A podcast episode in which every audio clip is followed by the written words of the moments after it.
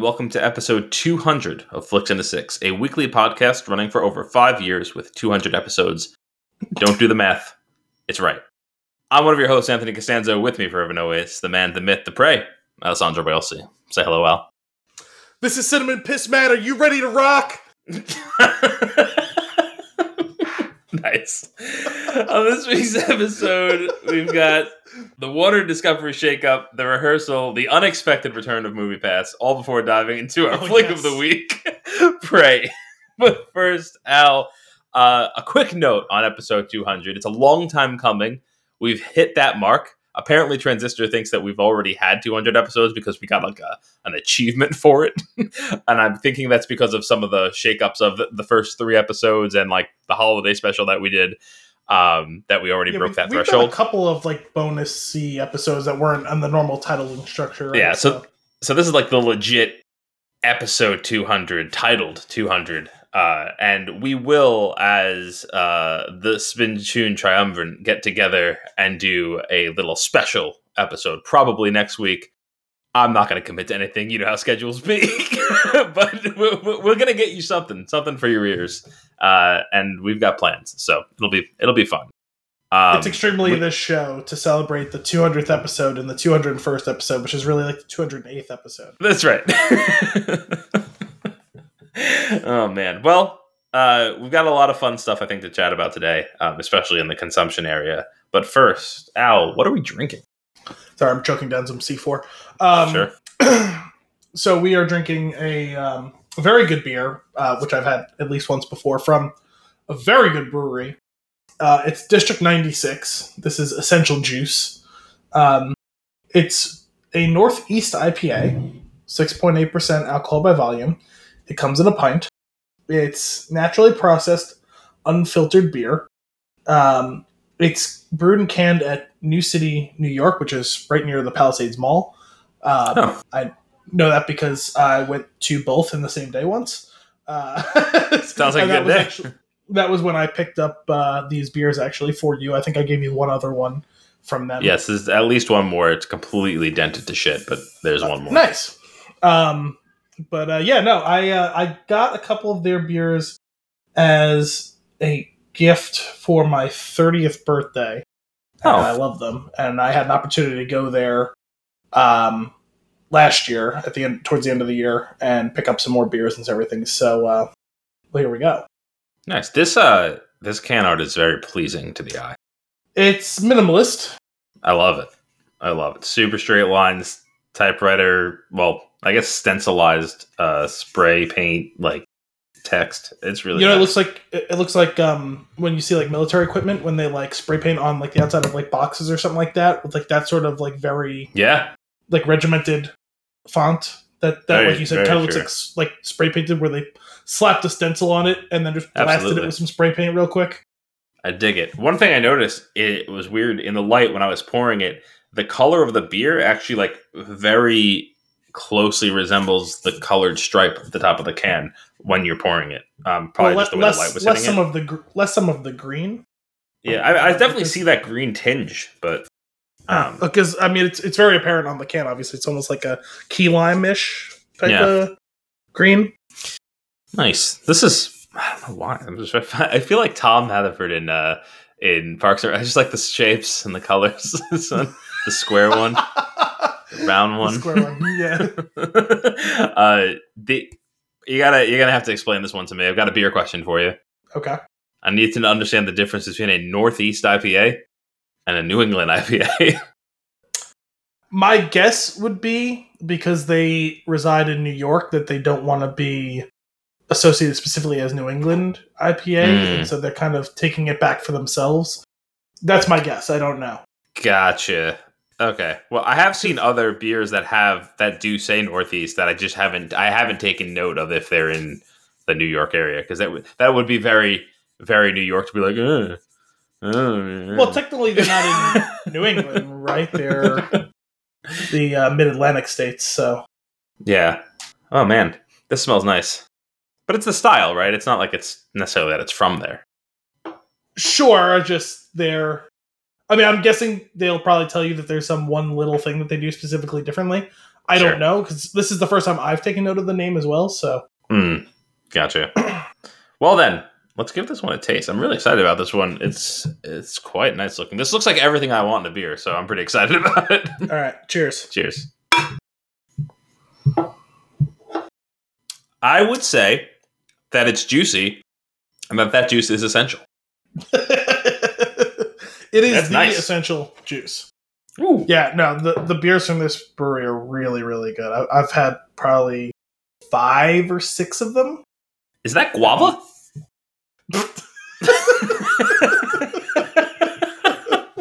What is that flavor? I want to say it's I want to say guava. guava. Sounds like something that would be in like a just like an aside in a Deadpool movie. I can just picture him. Mm, that's nice. Is that? I want to say. I want to, yeah, absolutely. I, I actually, I'm not actually kidding. Uh, it reminds me of the guava rockstar drink from back in the day. Um, Mm. Whatever that like fruity undertone is, I, I dig it. It tastes really nice. It's very smooth. Um, Is it, there's like, guava or is it passion fruit? It might be guava. You're right. I think it's guava. It's not as robust a flavor as the time that I did that, whatever that was last year. But Mhm. I think you're right. Yeah, that's nice though, and it's like, uh, kind of like velvety mouthfeel, but like that effervescence on the finish. I like it. I'm a Yeah, I'm, I'm a fan. you know, it's got. I almost wonder they didn't advertise it. I wonder if they snuck in a little bit of oats into this because that'll give you some of that um that velvety Yeah. mouthfeel as well as as I noted when we poured it before we turned on the recording. Dynamite head retention on this one, so Yeah. I want to say they might have stuck some oats in there for the part of like a little part. creamy porridge style IPA.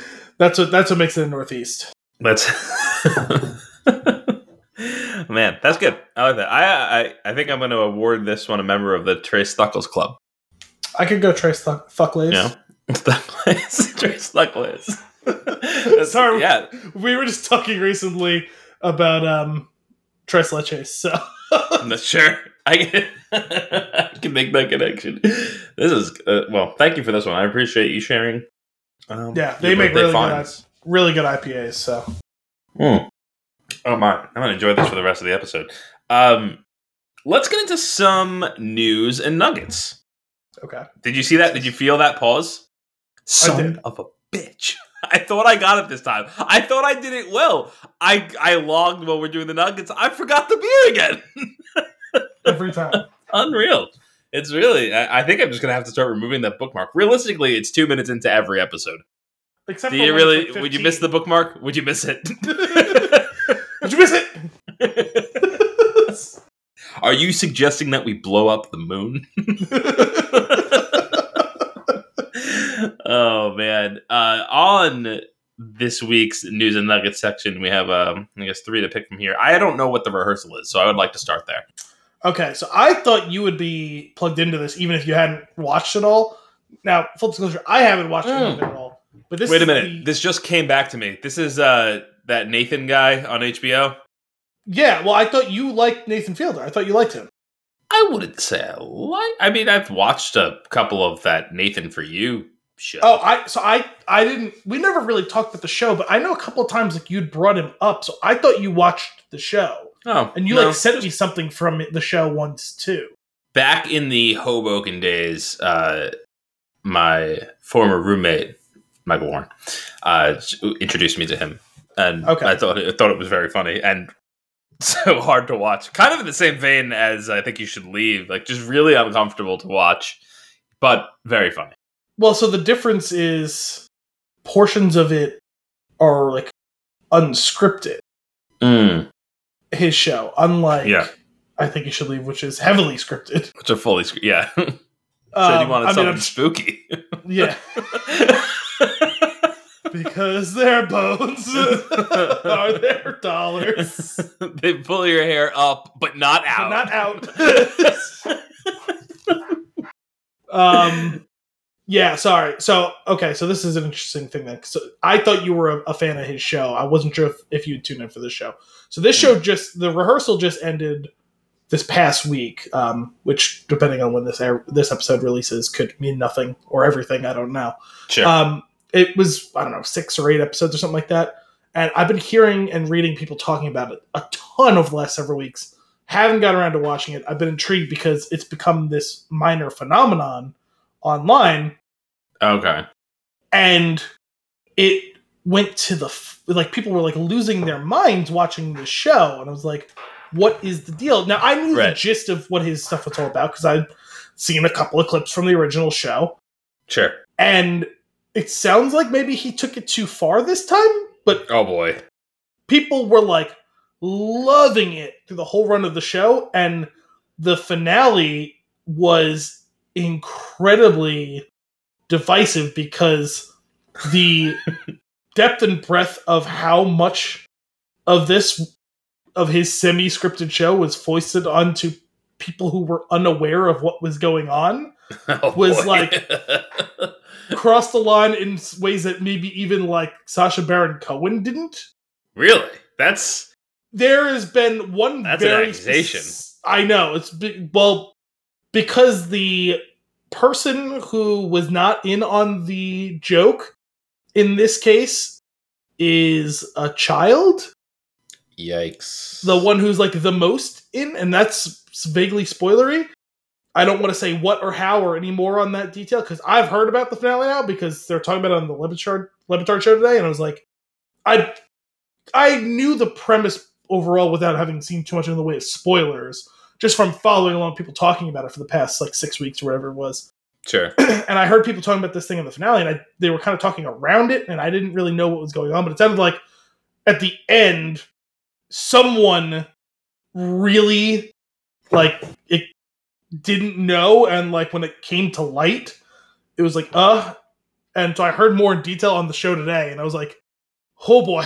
so now I'm Yikes. kind of fascinated in the way that you are with a train wreck to watch this. Same. Uh, Same. But- are you? Do you have to watch the whole thing, or can you just watch the finale? Like, is it a series? My guess is you probably have to watch the whole thing t- for it Okay. to fully take weight. But like I said, from what I understand, I think it's only like six or eight episodes. I'm not 100 percent sure. that sounds reasonable.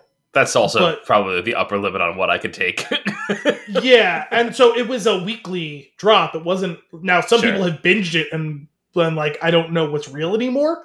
Um, whereas as opposed to the people who were watching it, you know, episodically week by week, we're like, oh shit, what's going to happen next? That was hilarious. Wait, what the hell is actually going on? etc. so on.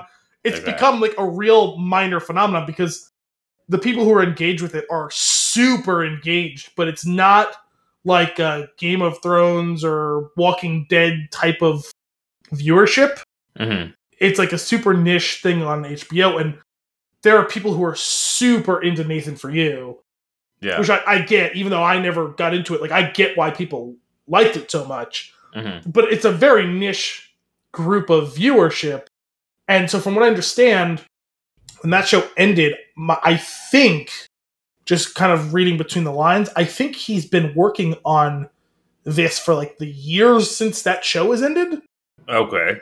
Because what I was hearing from the finale was there is clear things in the betweens that was like they developed the arc of this show as it went along, where they probably planted a bunch of seeds and waited to see what grew, and then they pursued it. So oh, I had Oh, boy. heard already that they may have greenlit a season two. So I wonder if he still had some irons in the fire that will be from this you know work that he's been doing for the last couple of years to start the next season but like, you know the gist of it is yeah i think people kind of have like fall for this trap of him where it's like they kind of think he's like a bar rescue type of show Mhm.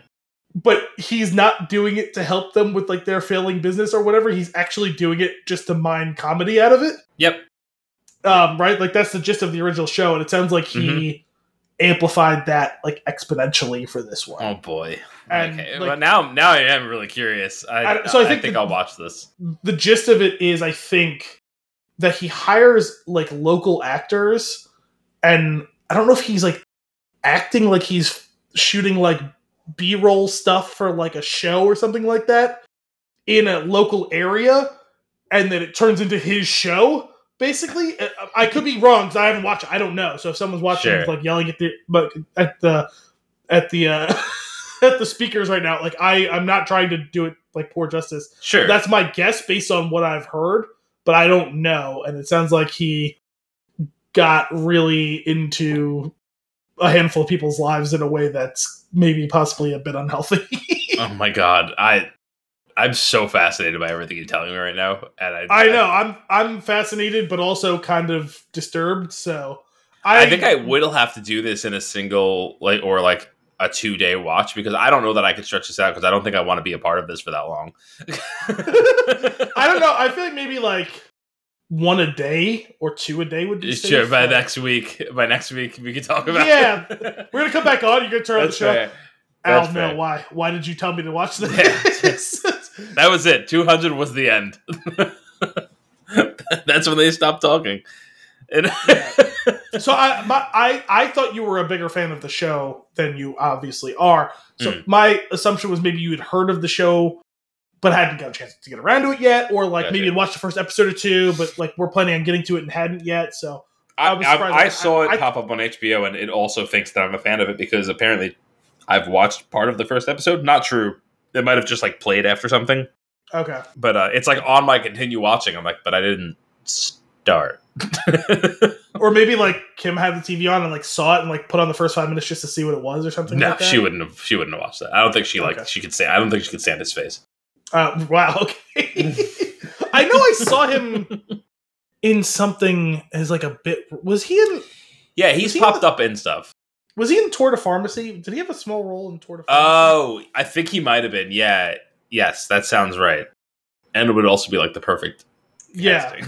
His his delivery is. I forgot so- about those movies. They were. It was Seven Days in Hell. That I I loved both of them, but Seven Days in Hell is so so fantastic. it really. I is. watched uh, earlier this year when when me and Brian made the beef jerky. Mhm. um we watched well one of the times we were waiting to like cycle the like the stuff when we're getting closer towards like which ones are done and we'll start pulling them off the racks we watched it because it's like 45 minutes long we watched Yeah. seven days in hell because he had never seen or heard about either of them and i it had been the first time i'd seen it and since we probably since we did the ep- the joint episode a few years ago Yeah. man i and, I- and i've still only seen you know tour de pharmacy those like two times I'd, I'd like to revisit that one as well but man seven days in hell was so freaking funny Now, is there is there supposed to be more? So i remember years ago when when tour de pharmacy was coming out i remember they interviewed him for i want to say the ringer and there had initially been a deal for three of them but they only the- made two. and that that pop star one didn't count. i don't think so that wasn't an hbo exclusive was it I think it was. was it Was it? Maybe maybe not. Pop star. i thought that was a theatrical Never release. stop. Never stopping. Uh, I don't see. Is there an easy way to find out when when something like that? Like, what happened to you? Like, where how did how did you come about? Where were you released? Um, you're gonna have to probably go like online. Oh, distribution. Distributed by Universal Pictures. That doesn't necessarily mean anything. Uh, pop star movie release date. That might help. yeah, I mean, it had a box office, and it was like a Oh, okay. length, wasn't it? Uh, I don't. I don't remember. I just remember it being. Yeah, it's an hour and twenty-seven. So Yeah. Um, and the other the other ones were HBO exclusive. They did not have theatrical Yeah. releases, and they they were both like 45 minutes long oh my or an hour long, something like that. that's fun. They should absolutely do more of that because it was fantastic. I, I, I just, know, I- so funny, just like so well scripted, and like just Yeah, pure talent in those interviews and stuff like that. I, it was really Mm. great, great stuff. And they got so many people involved. To get that many people bought in, even Mhm. some of them were like super famous and had like five minute roles. Yeah, yeah, that's, that's so great. I, it probably helps to. It seems it seems that he's generally a nice person, and I assume uh, gets into the good graces of folks when he works with them. So like having been that way and being on SNL, I feel like opens a lot of doors. Oh, like for somebody to do like a five minute bit that like you know, hey, like I, I still have your number. Do you want like? And I I can imagine like a text message being sent. Can you play this part and like the exact thing of what that part is for two minutes? And the person being like, absolutely, I will Well, play this of- nonsense character. part of what surprised me is like they had people who weren't even typically in comedies like involved with it. Like, I mean, Yep. most of them were comedic actors and actresses. They had like for like the tennis one, like they had Serena Williams pretend like he was her adopted brother. Like, like I, it's just not something I would have expected her to do, considering it was making fun of tennis. But I don't know, maybe she has a great sense of humor. I, I've never thought she had an absence of, of sense of humor. I just Right. didn't realize it was that strong. You know? Man, those were good. I would absolutely rewatch them. Cool. Well, I guess I'll check. I'll guess I will be checking out the rehearsal. Yeah. Um, just buyer beware because yeah. it's an experience. Well. Speaking of um, HBO and their buyer beware. yeah and Discovery, what's going on with the Warner Discovery shakeup? Well, buyer beware is important because, uh, like, the Warner brand has been passed around by a bunch of other mega corporations over the last 20 Yeah. years. Um, I saw something about it, like, not that long ago either. Like, where it was like, like AOL, Time Warner, and then it was like, I, there was, I forget who, who it was after that. I think there was someone after that, and then it was AT&T Time Warner, and now it's Right. Discovery, Warner, all that shit. Which I don't understand because HBO, huge, great brand. Warner, ton of great stuff there. Not all perfect, but whatever. Like there's a lot of big, important stuff within that brand. And Right. so everyone was panicking that this Warner, just like Warner Discovery, like merger thing was going to be basically the No, end uh, of like- Warner. It was an acquisition straight up though. It wasn't a merger, right? I've, I don't think it's 50 50, but I, Hmm. it's a merger, I think. Okay. that was my understanding. I'm not 100% sure. I did not look at the financials, so I cannot say Sure. for certain. But um it's been like advertised as like Warner Discovery or whatever. Like so it's it's a partnership, right? But it might be 60-40, I don't know. Sure. Uh, I think though I think the name, the Warner name has a lot of recognition, so even if it were even yeah, there's were there's an intangible value to that. Yeah. Well, I suppose it's tangible because it's part of the acquisition cost, but Mm. there is Mm. a value to the name that may ex- like exceed what its actual like balance sheet assets Sure. look like.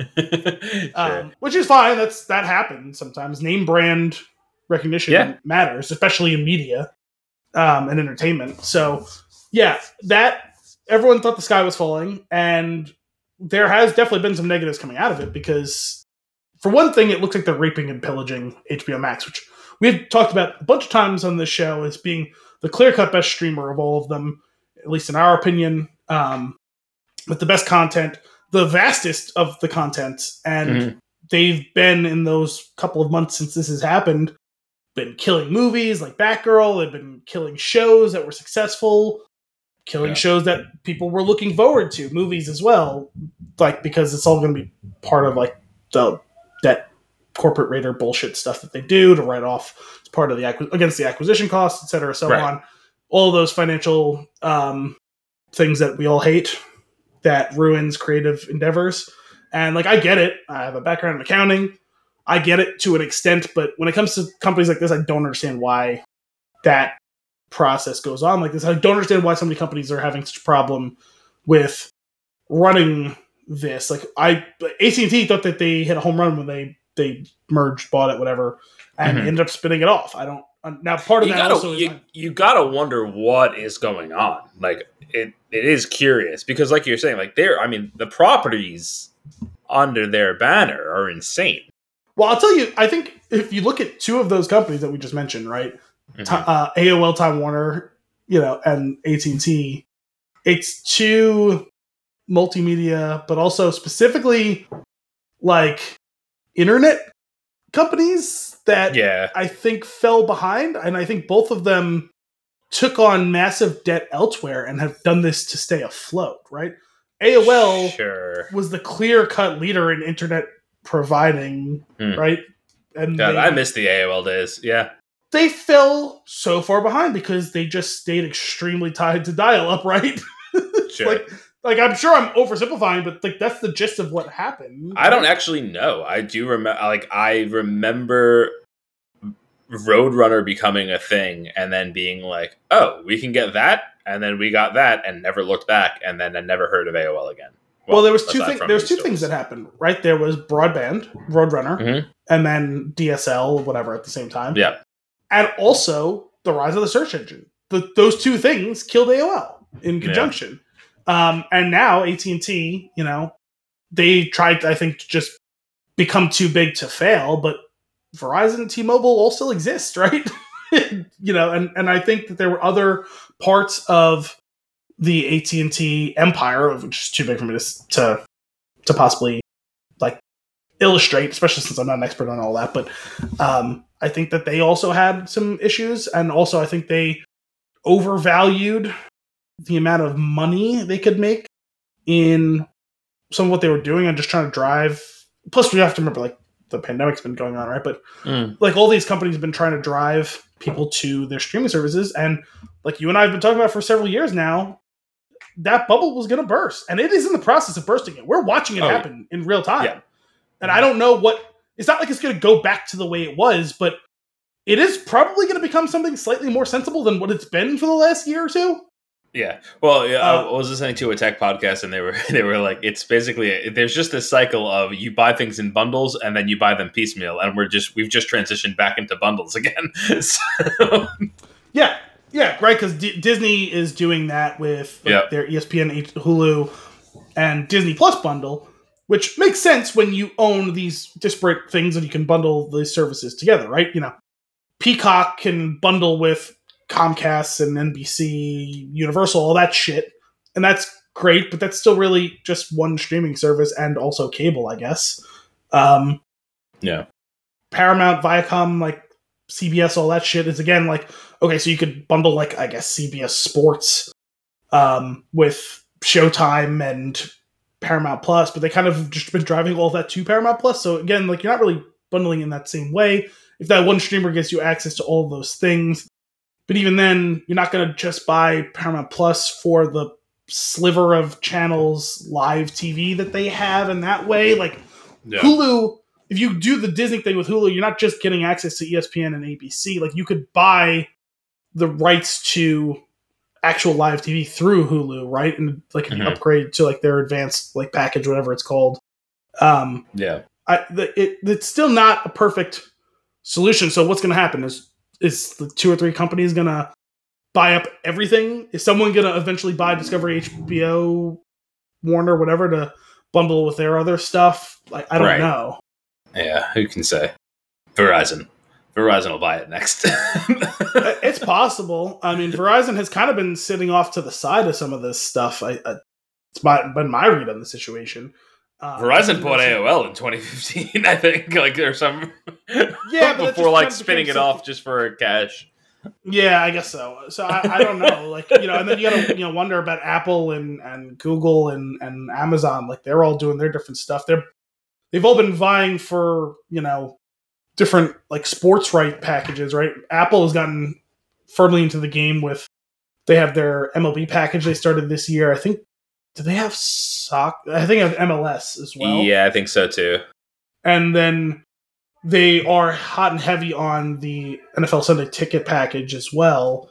Mhm. Uh, we still don't know who's going to take those rights over for next season. DirecTV still has that. DirecTV used to, has been part of the AT and T Uverse as well, but I don't know how much longer that'll last. Considering AT and T just spun off Warner. Hmm.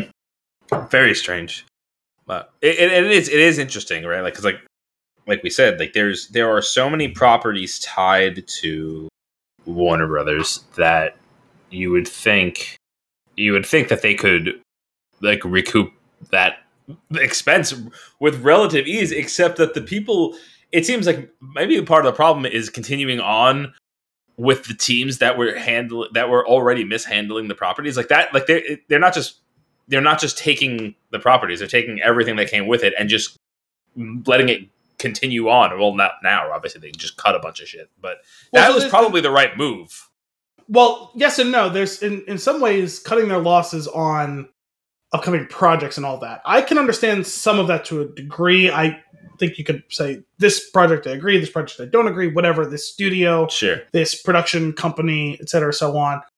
You can quibble over that, but to an extent, you in the big picture, you understand why they're doing some of that, even if you disagree with some of the ones that they're choosing to save or not save. Uh, what is a little more concerning to me is I've been already hearing in the last week or so that a bunch of established stuff, even stuff that was done or movies that had been done, shows some of that is getting purged from HBO, and that won't exist anymore. What do you mean? Like future. stuff that has already released? Yeah, Oh, weird. Yes, that's the thing I don't understand. Because I've been hearing stories about, like, I think, I don't know if it was the girl who plays Batgirl or, or one of the leads of that movie.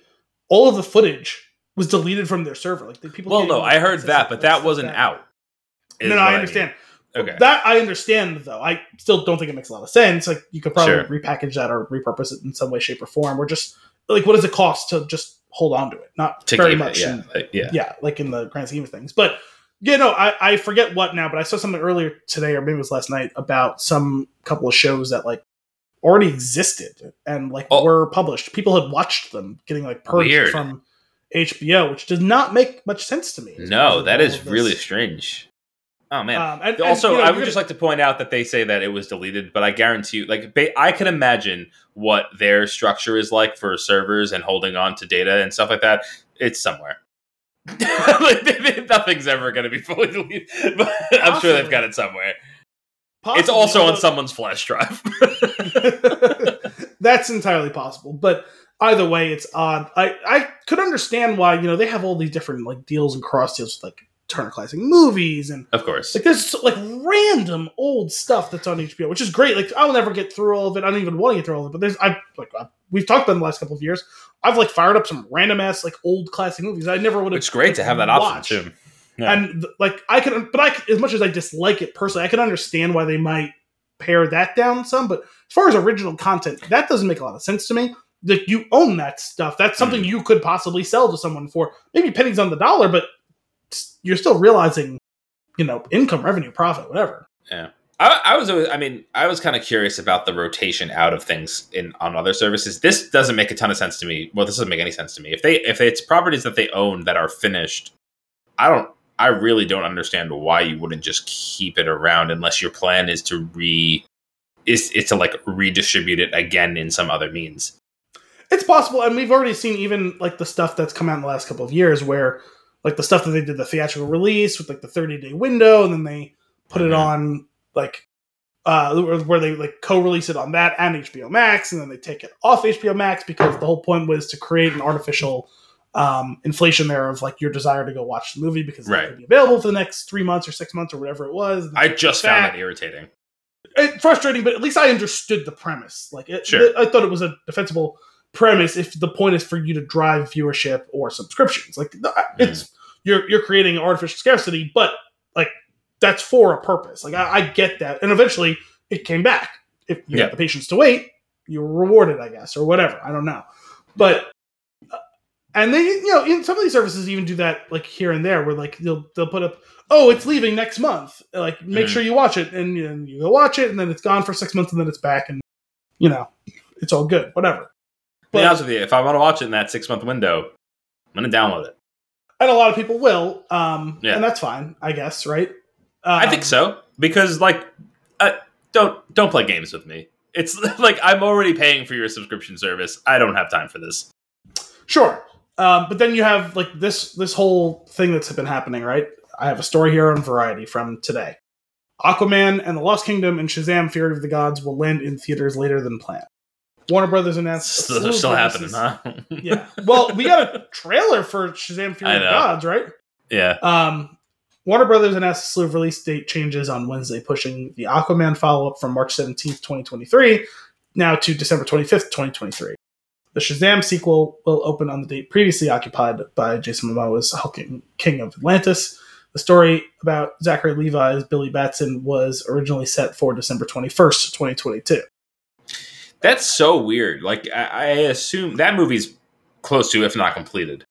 Yeah, it's supposed to come out in four months. So like that's so like that's another one that's like what is the play? I, I I'd be, I'm sure there's a reason for it. I'm sure somebody crunching numbers somewhere has an explanation that uh, it's probably better for them to not reveal that. But I am so like I am just so curious how this stuff works and why you would do that.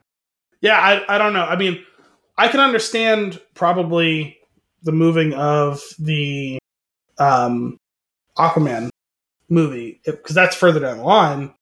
Mm. We- We haven't seen a full trailer for that yet, right? No, I don't think so. I think it's just been teasers. Uh, the the whole thing is what's funny to me is I think like March and December are are in my mind from my experiences with going to the movies very regularly. Like it, those two times of year are interchangeable. They're not big times of the year for movies, so I don't really understand the. Des- December can be. There, there's always a big event films that come out in December. it, it's it gets complicated though because there's a lot of obviously like you know releasing a movie on Christmas and stuff. Cool, I get it. Like they do that. They do a Thanksgiving movie usually, and that's fine.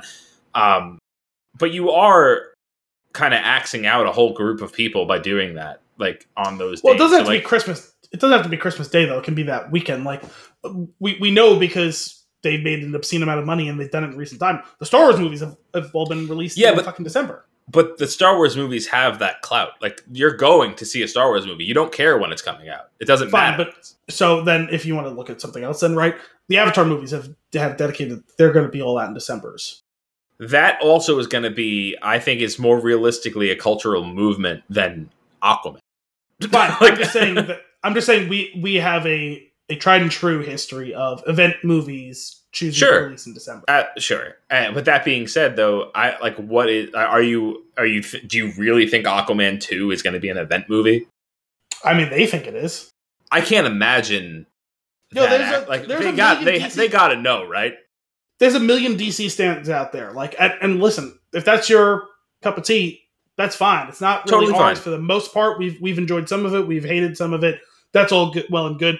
There are millions of them out there because they keep making a ton of money on these crap ass movies. So Mhm. they exist. These people exist, and that's fine. If the so if that's what they want to do, that's what they want to do. I don't know. Um, I mean, they, they've shown that it's financially feasible. well, like okay, you know what? Here's the only thing that I will say: if that's the play, then that just means that they don't have anything else for that type of slot because those are not those are B caliber movies for that time frame. They just are. Well, I guess my- like the the only reason I brought this up was because we've seen a million. I mean, Disney and Marvel and Star Wars and whatever has has moved stuff around. Um, Yeah. W- Warner with with Dune, they moved that stuff around. But most of the time, those movies being moved around was because they weren't done yet, and they knew ahead of time. Yeah. They, they did it long enough in advance. That's fine. Like we've often long been advocates of wait longer if it means you get it right. That's Yeah. okay absolutely. but with this coming on the heels of the news about Warner, when they didn't just move one movie, they moved two movies back, one of which ostensibly should be done, and that wasn't the leading move. If it was, we need to move Shazam back, so we're also moving Aquaman back, so that we can keep them spaced out the way we wanted to. That would hit differently as news than we're moving Aquaman back, and also, by the way, we're just going to drag Shazam with it. And Right. this coming on the heels of this merger and acquisition of this brand, this company, obviously it shows up a, a big red flag. So it's so weird. Does did does Black Adam have a solid release date at this point? Well, they finally had was it a full trailer or just a teaser? I never even I think it was a full trailer. okay. I I thought that was supposed to be next year as well, Let's see if we have one Black. Uh, but who knows? That might be moving as well. I I, I did Sure. to the rest October twenty first. of this year. Yeah, Oh fuck! I'm There was a bunch of other surprised movies- by that. There's a bunch of other movies they mentioned in this story, but like it's like an untitled event film. It's Okay, gonna so some this okay. Looking at this, this makes a lot of sense to me. If Black Adam is coming out in October, there's no reason for them to top of each release another movie in December in this universe. yeah, I mean Marvel can get away with it. They can't. No, they can't because it's not good and it's not cohesive. Like Well, the bigger thing is it's not cohesive.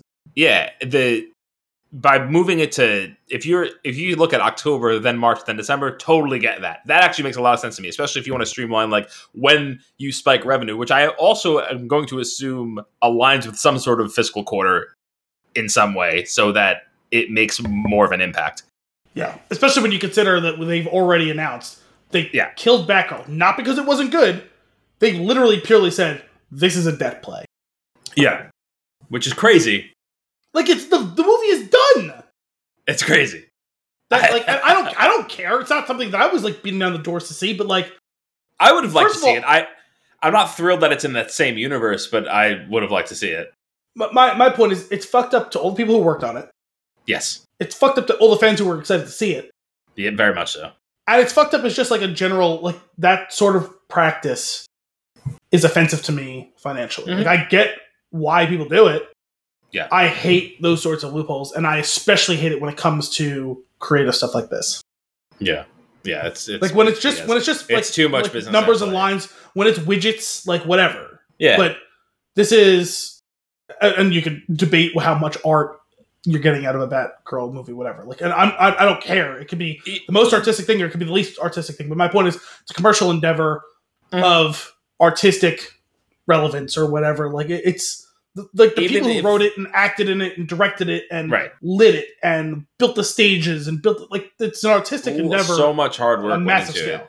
Yeah. Yeah, like and, and I can appreciate that. Like it's yeah, like sure, like maybe you know any anything from greenlighting it to writing it potentially, depending on who's doing it, like could be just a commercial move. But yes, regardless, there's at least one person. There's at least one person who was giving it everything they've got, and that really sucks. And like it's it's almost certainly more than one, but like that really does. It's so lame. That's just And like this, this would brutal. be this would be skeevy if it was like a fucking like cargo ship. Like we built a whole cargo ship, and we decided to blow it up into the Atlantic and never sail it because it would be good for our balance sheet. Like that would still feel wrong, even though like it's not like no one passionately built that ship. You know what I mean? Like I just don't understand- passionately made that movie, but Why like, couldn't they get their hands on Power of the Dog? Is what I want to know. Like, cancel that shit. Like that's because because that didn't cost any money to make, so it doesn't help them on the balance sheet. I bet you that jacket that Jesse Plemons wears in the screen test cost the enti- the amount of that of this Batgirl movie. That was ridiculous. yeah, I don't know. It, it's a lot of money. The point is, I, I I remember seeing what it was, and I'm gonna like misquote it to say it. It was like Sure. you know, it's millions upon millions of dollars. Let me see if I can find it real quick. I mean, I think if like- you if you start to search Batgirl, it the immediate thing that pops up is release date, and then the actual release date that was slated in the drop down menu of Google because it's like all still indexed and cached. that sucks. I think it was like I think it was like 90. eighty million dollar uh, ninety. Okay, ninety. yeah, but so to them, they spent ninety million dollars on that, and they're gonna light it on fire. Batgirl cost a modest ninety million dollars and was still too much of a risk for theaters. I, I but, like I don't understand at this point. Like I I've been the one who said like sunk costs or whatever. Like, wouldn't they have a more beneficial like tax situation lighting the Flash movie on fire than this one? Seriously, They had and that's not that's least- not officially canceled, right? no. That's what I'm saying. They had to spend at least twice that on that movie, I'm gonna look at the budget. and it's an easy. Two hundred million dollars. Like I said, at least twice. Holy moly! That's oh my god! Cut that. That thing's gonna be a train wreck. yeah, like there was a chance Batgirl could be good. There seems to be very small chance the Flash movie will be good. You know, Brendan Fraser as the Firefly. I mean, Wait, is he really? I had no idea he was in that movie. Uh, Neither did I until this popped up, and Michael Keaton is Batman again. Uh, that I knew. Yeah, J.K. Simmons as, as Gordon, which is now just blurring the lines of all the universes. but whatever. Yeah. Oh man, that's a shame. I would have liked to see that. I that'll. I'm telling you, the the the content exists somewhere, and we'll be able to get our hands on it eventually. Remains to be seen. Man, Justice, not Justice. Oh god, Justice League budget was 300 million. Which Zack one? Snyder's Justice League was 70 million. Do you add those together? Yeah. Does that, mean Jack, Zach uh, Zack Snyder's Oh, and also, by the way, I heard that- seventy million dollars? I think I forget. Did we talk about that on the show like the last episode or two episodes ago? I know I, I read a story about it and I couldn't remember if I decided to bring it to air or not, but I heard that number was possibly way underrepresented what it actually was. That it Mm. easily exceeded hundred million dollars what they spent on the reshoots and all that shit. Damn. That's crazy. 185 on the Suicide Squad is interesting to me too. Wow. Batgirl was only 90 mil. Like that actually seems like pennies now when you're comparing it to these other ones. That's what I'm saying. And so, like, you know, going back to the original point about all these mergers and spin offs and all that sort of stuff, like, there's clearly issues with AT&T, DirecTV, whatever being legacy media that is maybe becoming on the fringe of being a dinosaur and they had too much bloat in their operations that they needed to streamline and get some some revenue pumped into them by spinning this off and all that as they try and figure out their strategy. But Hmm. to me, I would think Warner is a cash cow. That feels like a short-sighted move to me. But who knows how dire their straits are? Maybe they that they were willing to take a hit. They were willing to take pennies Sure. on the dollar for the instant cash. You know, liquidity has its own value, right? Is But- there a chance that they they got their hands on it and were like, it's? I mean, maybe it just wasn't good. I I think you know Warner when you talk about it in its highest level, so much value in those properties we've we've discussed. Mhm. HBO by and large has been pretty fantastic. Casey Bloys seems to do a pretty good job running HBO. They put out tremendous content. They've had pretty great subscriber base, whether it be on the HBO Max side on its own or through buys on like linear cable and all that sort of stuff, right? It is powerful. I don't know what their financials look like, but by and large, it seems like they're very successful in that way. We know there's been rampant mismanagement of the DC brand, not just in what's come to air, but how they've been spending, how they've run it, the turnover, the turmoil within the studios. Mhm. It, it's possible that that could be a big enough anchor around Warner's neck. What if? uh, did they shelve this movie slash pretend they deleted all of it to create a movement around wanting to see it to drill up hype? To I I'm not even kidding. So that's what, so I so I guess we didn't talk about it on the show. I actually don't remember because it's been a long enough ago now. I I read this story. I, did I not send it to you? The whole thing about the they did a lot of analysis of the release of Snyder Cut, and Mm. it was a tremendous amount of it was like sock puppet accounts. Oh yeah, we've talked about that. Okay. No, but like verified, like that's what it was. Mhm. I couldn't remember if we talked about it on the show or not. Yeah. So I can't imagine they went to that same trick again after that story.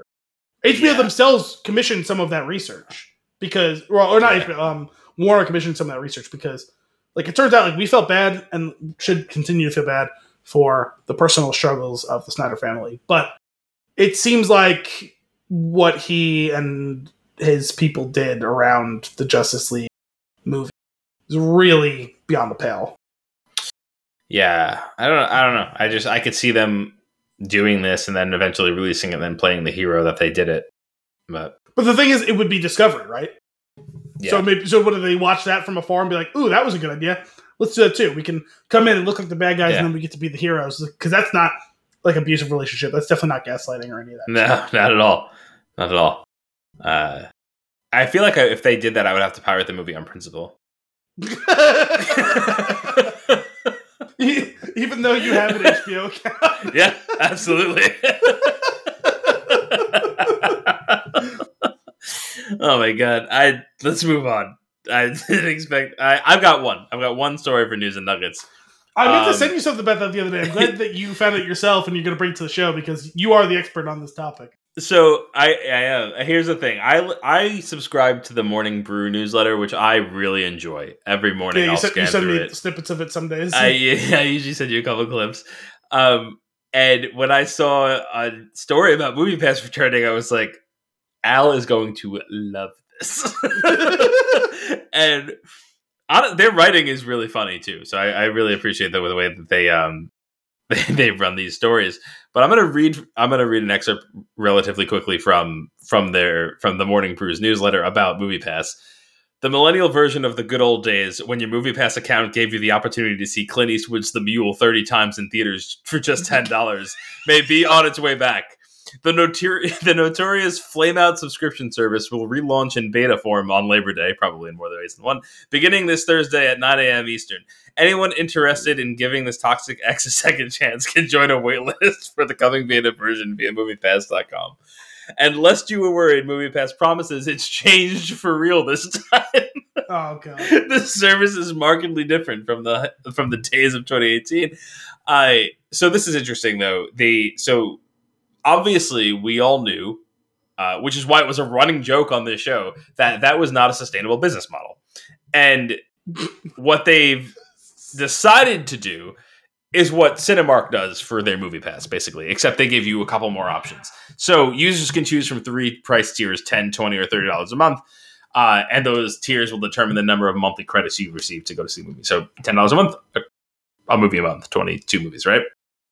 Now, this sounds good. Probably. Aren't you supposed you- to discount it though? Isn't it supposed to be like ten dollars a month gets you one movie, like nineteen dollars a month gets you two movies, and like twenty seven dollars a month gives you three movies? probably. Although, except the only thing I would say for that is ten dollars per ticket is is already a heavy discount. So No, I'm just I'm just saying like if you're gonna get ten dollars a Yeah. month, like like you doesn't the, the, you you typically like scale it out unless like, you're gonna you- do you're like, take some notes. Just take some notes from any other company for your pricing model. well I say un- unless the only alternative is sometimes right when you do like when you do like the standard like step tier like usually it comes with perks then right like okay Sure. twenty dollars a month gets you two tickets plus right. one You free popcorn. poster, Like, it's, okay, yeah. fine. Yeah, right? Like, you know, whatever. exactly. Yeah, like that's how you justify doing it that way, and like that's that's fine too if that's how you want to do it. Whatever. So, and this is, I mean, this is probably cool, and this does seem more sustainable. I still don't quite understand what their earning structure is like, but um, this is more realistic than unlimited movies for ten dollars a month. It still doesn't Uh, make sense. It, it doesn't, but it is for the consumer. I could see wanting to get this if you have a number of movie theaters that are different branches, like in your area that you go to. For me personally, the closest movie theater is closest by far to other movie theaters, and it is that Cinemark movie theater. And their movie, And, and it's a uh, nice movie theater. it's a great. I love that theater. It's my favorite movie theater because it's one, it's mine, and two, it is comfortable and nice and fairly fairly clean. But with Movie Club, I pay ten dollars a month for one credit, and then twenty. It's twenty percent off concessions, and it's a disc. I think it's like some. You get like some discounted rates on certain parts of like certain orders, or whatever your credits roll over, which is great for me because I haven't been able to go as often as I used. So when I do start going back regularly, I have these credits built up, which is nice. And then also you earn points for every purchase, which then translate into more tickets. Like it is a really good deal to keep you going to that theater, and it Yeah. that makes sense, right? Because you Yes. will with twenty percent off, you're gonna buy concessions. With a Yeah. twenty percent off on concessions, they are still making an insane amount of money on popcorn. Like it's not. Yeah, it's, it's well it's well documented that like all movie theater foods and drinks are some of the most upcharged things in the world, but specifically movie theater popcorn is Mhm. like ranks amongst in like the world some of the most like by percentage Yeah. of cost versus like sale price the most it's one of the most upcharged things in the world Yeah, it's it's it's bizarre. so a 20 a 20% discount of the most upcharged thing in the world still makes it in like the top 10 most upcharged Abs- thing in absolutely, and the I'm gonna and I'm still gonna pay for it because honestly, like I, I it's no, it's movie, weird. movie popcorn's great movie theater popcorn's great, and also I actually I do understand that like this is how the movie theater stays in business, and I Yeah. want the movie theater to stay in business. So I will absolutely buy something every time. although conversely i also know that gas stations stay in business by you going inside and buying stuff and i very rarely do so but i also drive such an obscene amount that you're just gonna have to take the very small amount of profit you made or sometimes Right, in some cases more Yeah. profit than you think uh, Yeah. Uh, this closes with since Movies Pass has fall from grace, several theaters have launched their own private movie pass, which is kind of what we were just talking about. AMC's got Stubs, Regal's got Unlimited, and Alamo Season Pass. Um, the one that I do is Movie Club with Cinemark, but so it's like so time will tell if stumbling cinema market will if if the stumbling cinema market still warrants the existence of a third party service. I would argue that they are in like they may have lit the fire to cause these other ones to start doing this, but because they even made a little bit of an effort, this isn't gonna work. like they- I can't imagine you like for ten dollars a month. Well, except maybe AMC's. I'm sure theirs is something stupid. It's probably like twenty or thirty dollars a month. You maybe get half a movie. Like I, who knows what it is. I just imagine that it's terrible. Um, Thirty dollars a month and you're guaranteed standing room only. right, right. I'm pretty sure. Like, didn't like Regal go like bankrupt or something? Did it? Does, I feel like something-. I feel like something something big happened with them recently. I could be speaking out of turn, but uh, I've been I have been saying for a while now. The occasion, the occasional time that I go to the Regal in Nanuet makes me believe that they are out of business because there's no one there. but actually, there was there was plenty of people there for Thor: Love and Thunder, so that's not fair. But Uh, anyway. Here's a story on CNBC from two days ago. Yikes! AM- AMC shares fall 40% as Regal Cinemas owner warns of potential bankruptcy. AP trade. Shares of theater chain and meme trader favorite AMC fell Monday. Remember AMC being part of the stonks movement? I I may or may not have made like well over six hundred dollars on AMC trades because of that. Uh, so you were one of the smart ones who, who who bought who bought it, sold it after a modest profit, and then never thought about it again. everyone, like everyone should have done with that. Um, share of theater chains and meme trader favorite AMC fell on Monday as a rival warned of potential bankruptcy.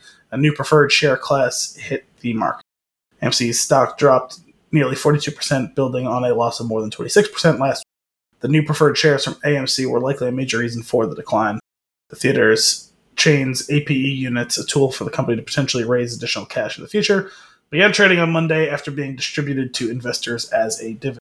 The new share class resembles a stock split in some ways. The combined value of one AMC share and one APE unit at Monday's close was about 8.7% below Friday's AMC closing price. When adjusted for APE's price at its first trade, shares of AMC were down 5.5%.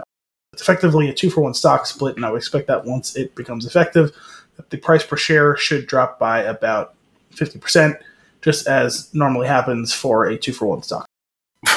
that whole thing is kind of funny to me too.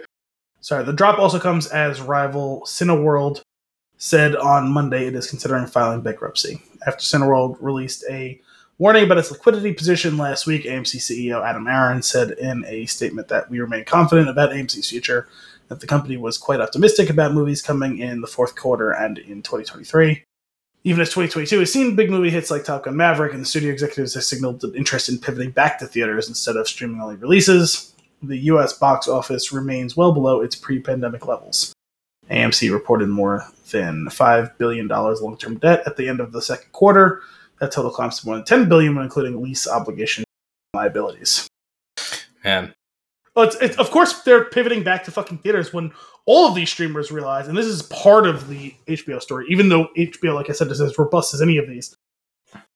I've always been confused. Netflix confused me the most, but with all of these streamers, I have been so confused by the model of we're going to spend $80 million on a movie that if you are Right. a subscriber, you get to watch. Because it doesn't matter what the movie the reputation is still not in the place for any of these streamers to push millions of people to subscribe who don't normally subscribe. There's no way to recoup that money. yeah, See, all Yeah. along I've thought it should be something along these lines, right?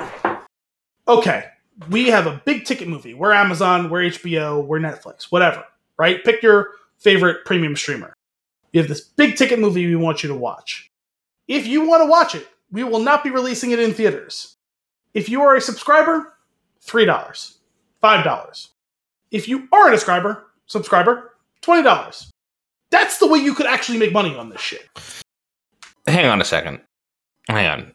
Yes. However, I just quick quick Google search. Don't know how accurate these numbers are. Netflix ended second quarter with 220.67 million global paid subscribers. That first of all, could you read further in that story because they said for the first time and like they've had successive like quarters of like 10 million subscribers like That can't be right, dropping right? it, dropping it. No, globally they said Yeah. 220 million out of like seven or eight billion people in the world. That no, that's feasible. Okay, so if you look at that and you look at minimum ten dollars a month, Not 10 For anymore. those- It's like 15. exactly. So minimum ten, because there's like some variance. Like they can afford to do whatever the fuck they want. No, but they clearly can't though because if you look, I don't. Um, I'm probably not doing the numbers justice. They have been hemorrhaging subscribers for the last six months. but even so, No, millions per month hmm, of subscribers, not dollars, subscribers.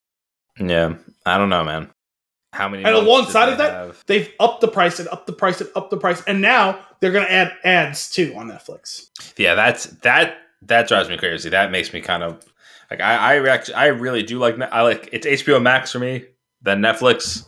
Um, adding ads to that would really kill it. The like, well, we'll talk about it later, but uh, Netflix Prey doesn't have on anything anymore. Wh- what does Netflix have? The, the Well- Witcher. That's it. The Witcher and uh, Never Have I Ever, which we'll talk about later too. Sure, if you say so. They have not. They still have not made a single good movie. Any of the good shows they had, they've either canceled or have run their course. They have nothing. They have a ton of shit because and we all joked about it for years. The the common man, other streamers, and other like networks and movies have been making jokes about Netflix. If you come to us with an idea, we will give you money to make it. Doesn't matter if the idea is good, bad, or indifferent. yeah, If you come to us, we will give you money.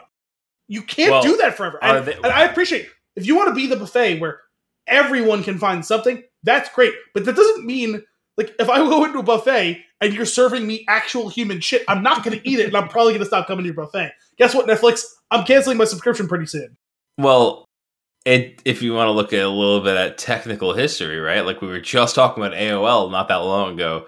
The first big player in the space fumbled after some time, like of sitting pretty, and Yeah. disappeared. It's every very possible these- the same thing will happen to them. Like it Every doesn't look likely at this point, but it's very possible. Every one of these companies does the tortoise and the hare thing. Every one of them gets so far ahead, that Mhm. then they go take a nap, Yeah. and then they don't exist anymore. Speaking of which, I did watch that Tortoise and Hare episode on HBO Max not that long ago. Elio seemed to like it. He's Diane Kruger, the Tortoise and the Hare. That's amazing. wow. What a self referential show we've got going here. My goodness. I think it's time for some uh, consumption. What do you say? Yes. Because we've. we thought this was going to be a short, short news. We had plenty to talk about there. Plenty. Uh, under the consumption section, I've got about seven things. I also have quite a few things. which is surprising. I usually don't have haven't that recorded- long. That's we true. haven't recorded in a month. but like, yeah, it, it feels like I've consumed an unhealthy amount of things. But um, the first one that is uh, mutual for us is Better Call Saul, which, uh, aside from that being an absolutely tremendous show, loved it. Uh, we will actually talk about that post credits because we're going to go deep into the finale and spoiler territory and really just discuss it and our love of the show. So, if you are a Better Call Saul fan, stay tuned after the credits. Uh, what else are you consuming? Um. So, pursuant to our next recording, which ideally will be next week, I watched the Uncharted movie. Nice. Uh, as did you. I did. Um. Oh wait, uh, sorry. I thought you had watched it. no, no, I put it on hold. I was gonna watch it, and then I watched the one that we ended up doing this week because we weren't gonna do that movie. It was great getting a random text from you. Like I was like, "What the fuck?" And then I was like, "Oh, he's probably watching Prey." it took me like 30 seconds to figure out why you just texted me misspelled the word quicksand. Quicken said, Quickensand. which, like, come on, phone. Like you, you correct things that you shouldn't be correcting. Clearly, I was typing quicksand. I don't think you usually get hit with the autocorrect when it's a one word because Uh, you gotta hit like space and then it's like, I nah, guess. fuck you, you didn't mean to say quicksand. maybe, maybe. Anyway, so But, you uh, watched yeah. Uncharted. I did. Um nice. not terrible. I almost, I actually almost fired up Uncharted 4 again because I love that game, and then instead chose to fire up Grand Theft Auto 5 because I hadn't played it in, since like it came out, and uh, my goodness, does that game hold up? And does it have a tremendous story? it Yeah, pretty fantastic game. is Um, great. I haven't played it since it came out, but I did enjoy it. That, man, that's a long time ago now. Yeah, yeah, pretty wild. Um, nice. So Uncharted, Uncharted, pretty good. I like that. Oh, not terrible. Sorry. Yeah. Um, so we'll go on to something that actually bears discussing since we'll be talking about that more in depth next week with Brian. Yeah. Um, the other night we wrapped up our playthrough of Halo 4, which is the first time I ever Oh. played that game. okay, fun. Um, So Dominic and Brian had talked for some time that they really disliked that game. I actually liked it. I thought it was solid. Yeah, I vaguely remember upon initial release not caring for it, and then um, like last year when Brian and I replayed all the games, we talked about it a lot, and I I really enjoyed it. I ended up uh, another uncommon opinion. Like I really liked four. I I really like five too. Okay. So, So- apparently they, they disliked five even more than they disliked four, but I still I also have never played five. Um I I enjoyed four. There was a couple of tweaks that they made to like the guns that I didn't love. Some of them I Sure. really liked. Um some of the new guns were cool, some of them I really wasn't a fan of. Um You'll find that four good. had the necessary changes to get to where five and infinite end up going. Okay. Um, but actually, I gotta be honest, they were really decrying the story, and I found it more coherent and intelligible than Yeah. basically all of the games before that. And Yeah. listen, I think if you're coming to Halo for the story, you've made a mistake, but Sure. like I've played all of those games in the past, and we were playing through them like jointly, like over the last several months. Like, I found that not only did like you know obviously that amount of time, all three of the stories have jumbled together in my head somewhat, Sure. but I also found like we were replaying games. It was like this thing I have no memory of, this thing I vaguely remember, and it's like none of this makes any sense. Like Mhm. it was written by someone on cocaine. I'm pretty sure. It's like we're doing this and then we're doing that. And we're doing this. And we're doing that. And now we're back here again. It's like what? What the fuck did we just do? I actually felt like Halo Four attempted to have a like a linear story. yeah. Like because it was the first time I was playing it, and I was playing it like with other people in the room across several weeks, like once a week for several weeks. I actually was able to follow start to finish what happened in the game in a way that like I feel like you couldn't do with the first three games. Yeah. Oh, I feel like the first the first one has a decent story that is easy enough to follow. It gets I feel like once you add layer in the second and third, it convolutes the original story, which is what makes it a little Well, bit I guess that's more of a mess. part of the problem as well. yeah, um, and then especially 'cause, and then like, four definitely honestly- has more of a cohesive feel Yeah. to it. The storytelling gets say- much better now. yeah, I, I will say I was a little disappointed that the main, the way four was going, and considering I know that there's the existence of a five, I assumed we were going to get that villain for more than one game. So I was a little disappointed Oh. to see the Didact yeah, be defeated by the end of the first because I feel like there was a lot more meat on the bone of that story, and it Mhm. just goes off like and disappears. I was like, huh, I, that feels like you were really building towards like another arc here, and we're just not going to do that. So like that part of it is a little disappointing. At least I understood what was going on. I, I don't know.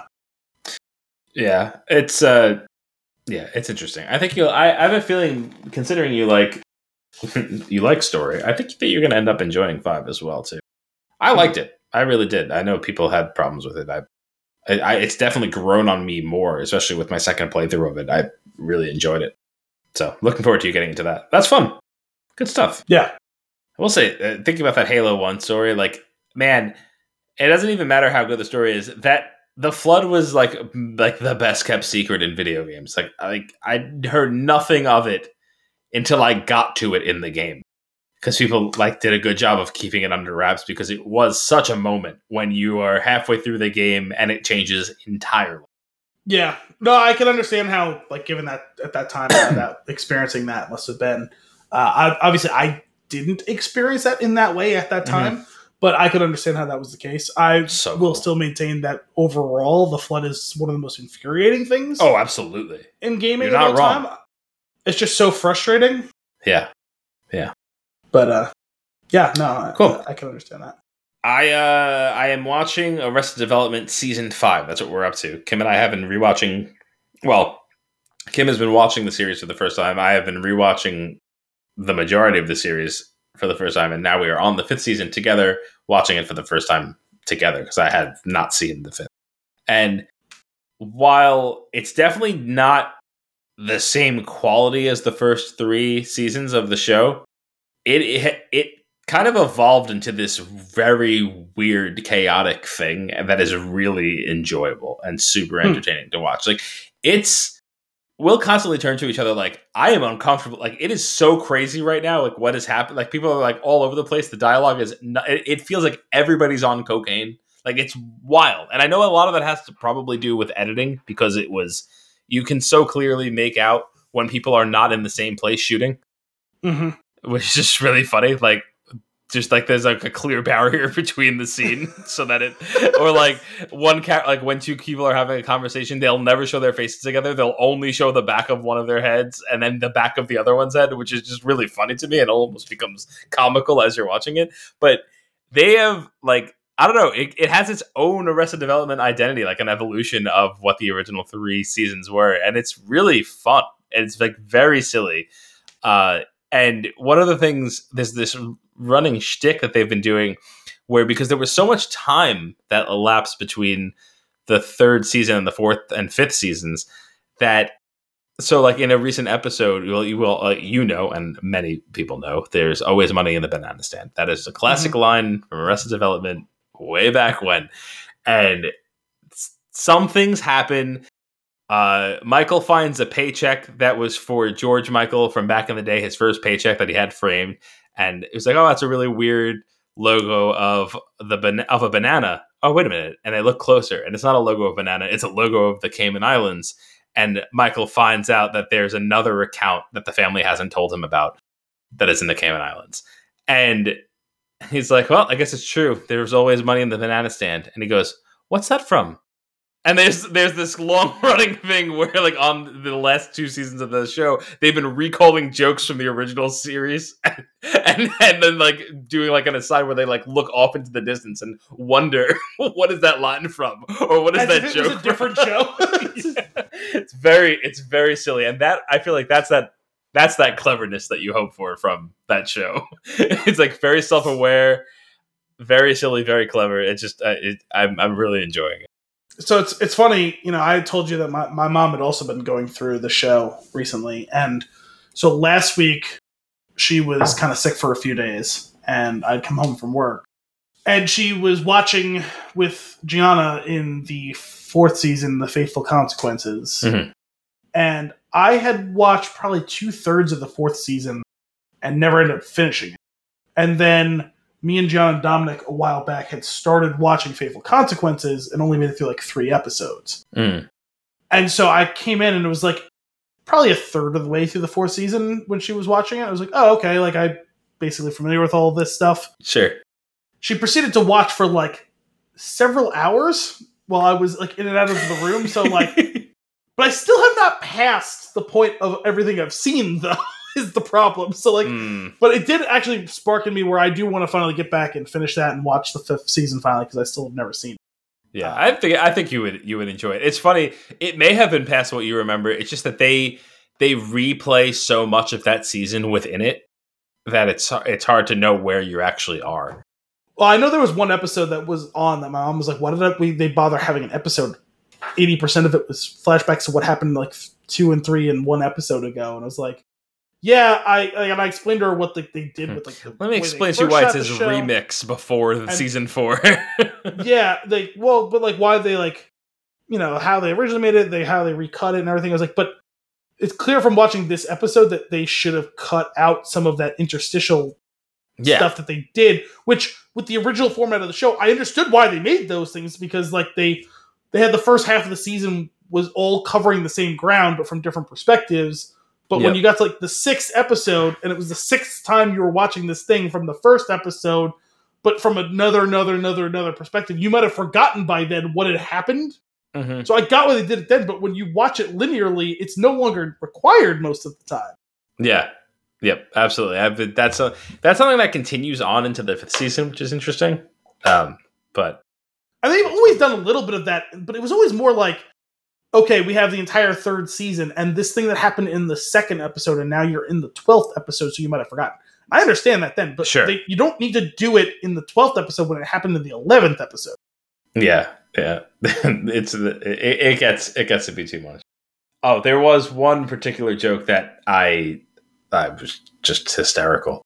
Um, where Gob says to Michael messes something up, and Gob says to him, "Oh man, you really geobead that," and uh, Michael goes, he like gives him like this this side eye, and he goes, "What? What?" He's like, "Geobead. That's what Dad calls people that does that do things wrong or mess things up." He's like, "You you really geobead it up," and then uh, and and then Tobias is like tries to chime in, and he goes, "Ah, oh, or did I G O B that?"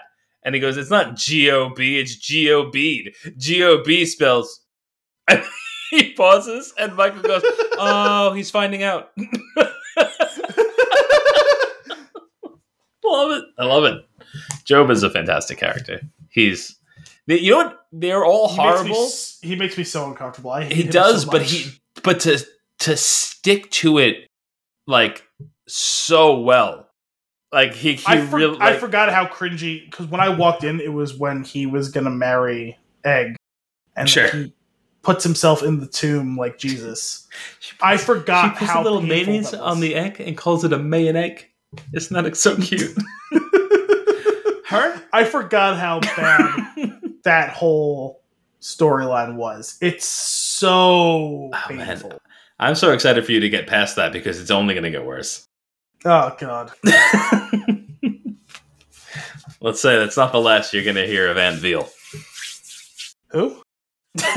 exactly. Also, I had forgotten during the the church. It was like it was like his eternal rest or something like that, and it's above them, and it just says H E R question mark. yeah. Oh, I just blasted okay? my eh? knee. Please hold. I wasn't sure if it was a shin or a knee or a pinky toe or a. I to walk around. All right. While you do that in pain, I'm gonna just go to the next thing that I was consuming to allow you a chance to catch your breath and all. So I've been watching Hard Knocks.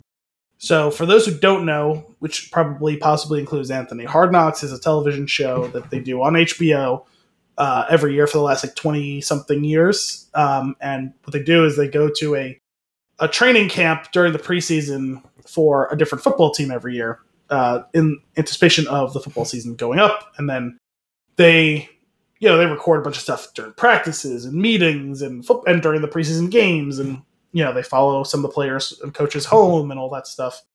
And it's a cool, it's a really cool concept. The problem is only like half of the time is it interesting, Mm. which is to say, it's entirely dependent on which team they pick, and it's different. You know, for the first several years, I think it was always uh, the, the Dallas Cowboys. And then they opened it up to they were bouncing around to different teams. They did the Bengals, they did the Dolphins, they did the Jets, they did the Raiders, they did the Rams and Chargers. They've done a couple of the teams I want to say. Um, and so I've been watching for the past 10 ish years. But the problem is every year they pick a team and it's like, okay, this could be cool for X, Y, and Z reason. Uh, that team might be boring. But I always go in and watch the first episode because I have found by and large that the first episode will tell you what the season's going to be, whatever your Okay. preconceived notions were. Sure. And so every year I watch the first episode, and at least half the time I'm like, just have no interest in continuing watching this year because there's just a million other things to do. It's not a big time commitment. It's it's 45 minutes a week. Yeah. Um, but this season they picked the Detroit Lions, which historically the Lions are not particularly interesting. But they have this coach who is just a giant meathead, but not in the way that you want to hate him, in the way that you kind of want to love him Okay.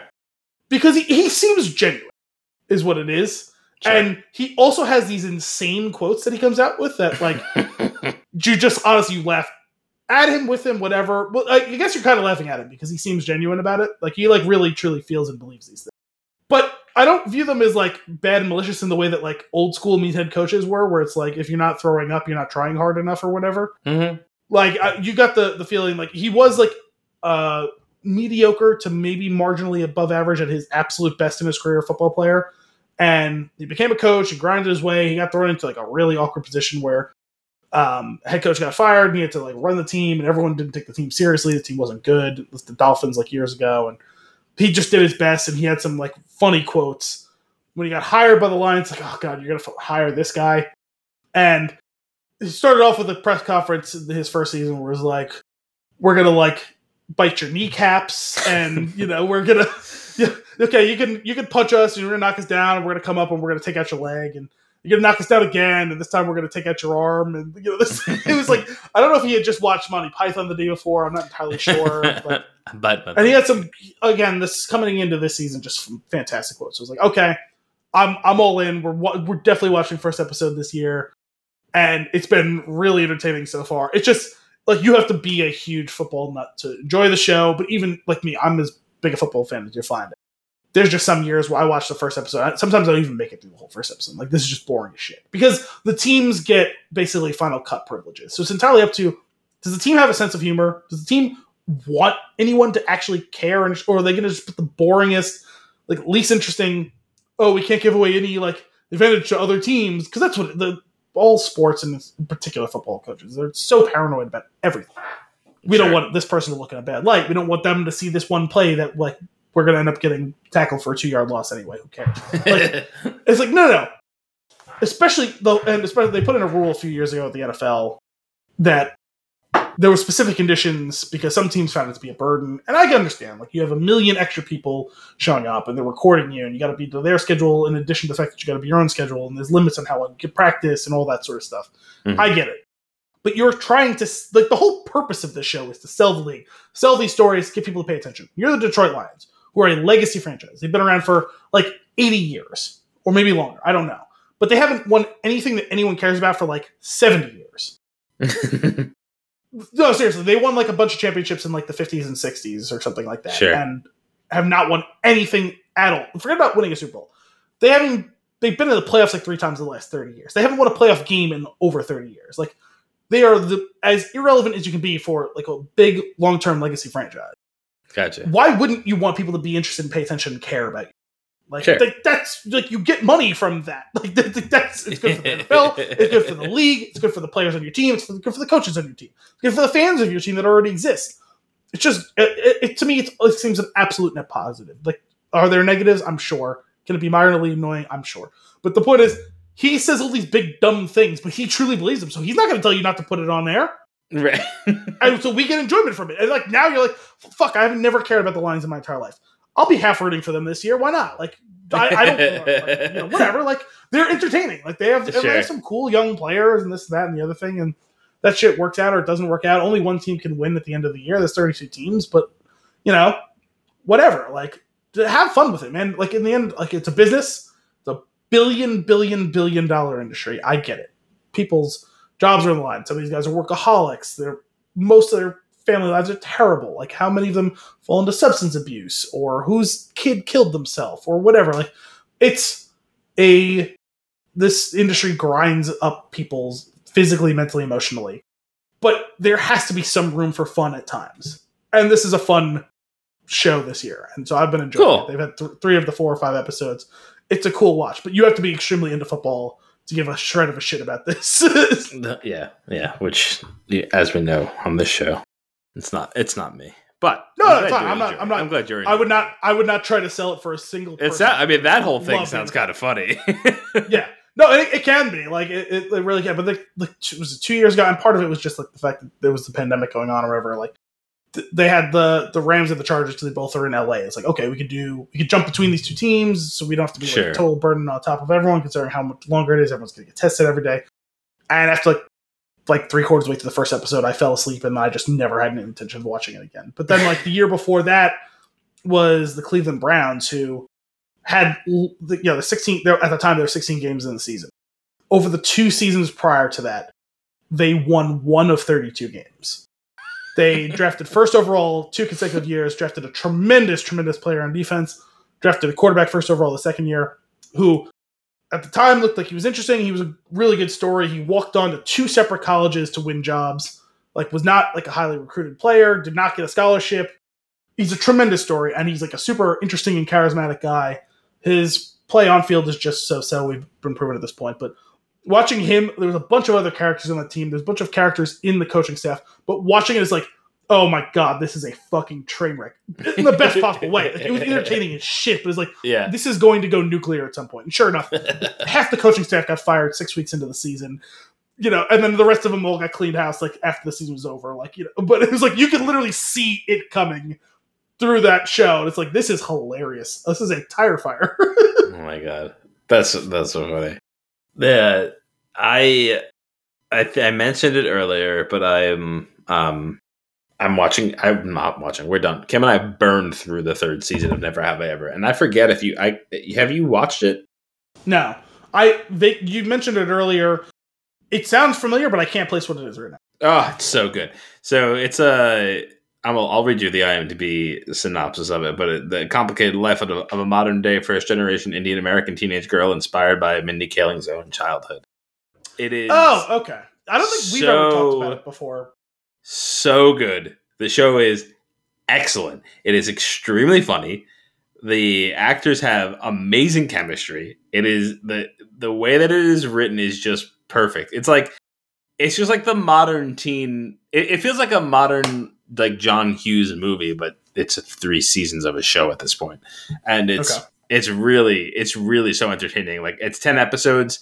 The third season, they're like I feel like they're like twenty seven to thirty minutes probably like they're not they're not long we burned through them so fast and it is just i cannot i feel like you'll you would really enjoy it and there is a there's a shtick involved where there's a narration uh and Devi's character is net like her storyline is narrated by Johnny McEnroe, and there's there's reasons, and they get into them in in in the show, so I'm not going to spoil that. But I in various seasons there'll be a one-off episode that focuses on a different character who is narrated by somebody else like the inner i guess voice of that person. So like the this just complete douche kid but who's also like also growing as a character um he's voiced by andy Samberg. and it's just Ah, it's just perfect. But uh I was not a- expecting us to come up with two s- entirely separate references to projects involving Andy Samberg and John McEnroe. right right. Diane kruger. Love it. Uh but it's uh you gotta you, you gotta check it out it's so much fun and it's like it's so heartwarming at times and like so real at other times and then the comedy is just outstanding I gotta be honest. I don't. I don't know what it is. I've just never Yeah. been a big fan of Mindy. i i i am not at all she's not in it Okay, so she just like writes and produces it or whatever. Or? i guess she uh, i i didn't even realize that until i read that synopsis to you Oh, okay.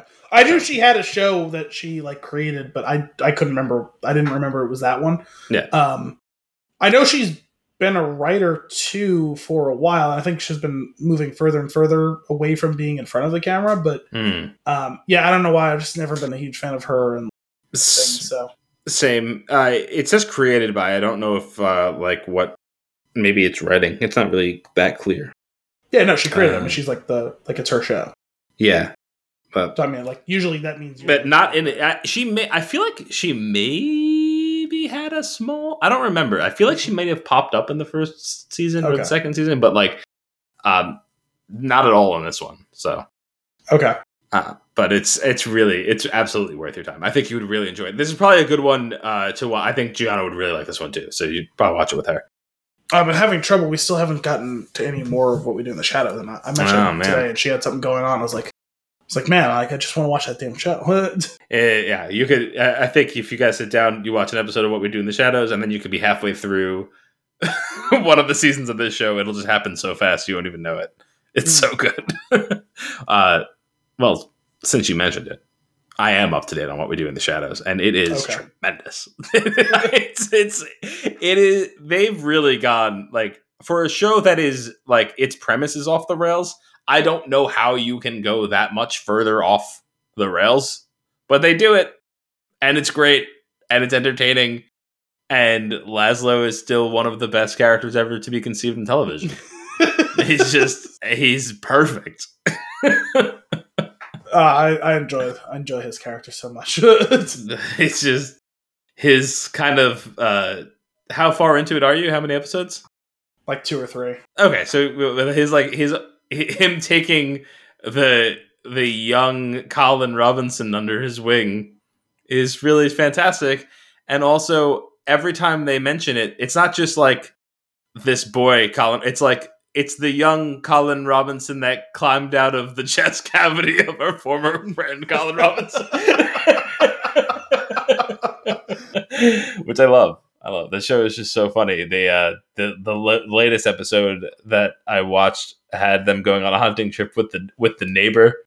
That's their The- their friends. The Superb Owl one. Yes. What's his name? Steve. So, whatever. Whatever the friend's name is from across the street. They go on a hunting trip. Um, he tries to scare young Colin Robinson with stories of the Jersey Devil. Shenanigans ensue.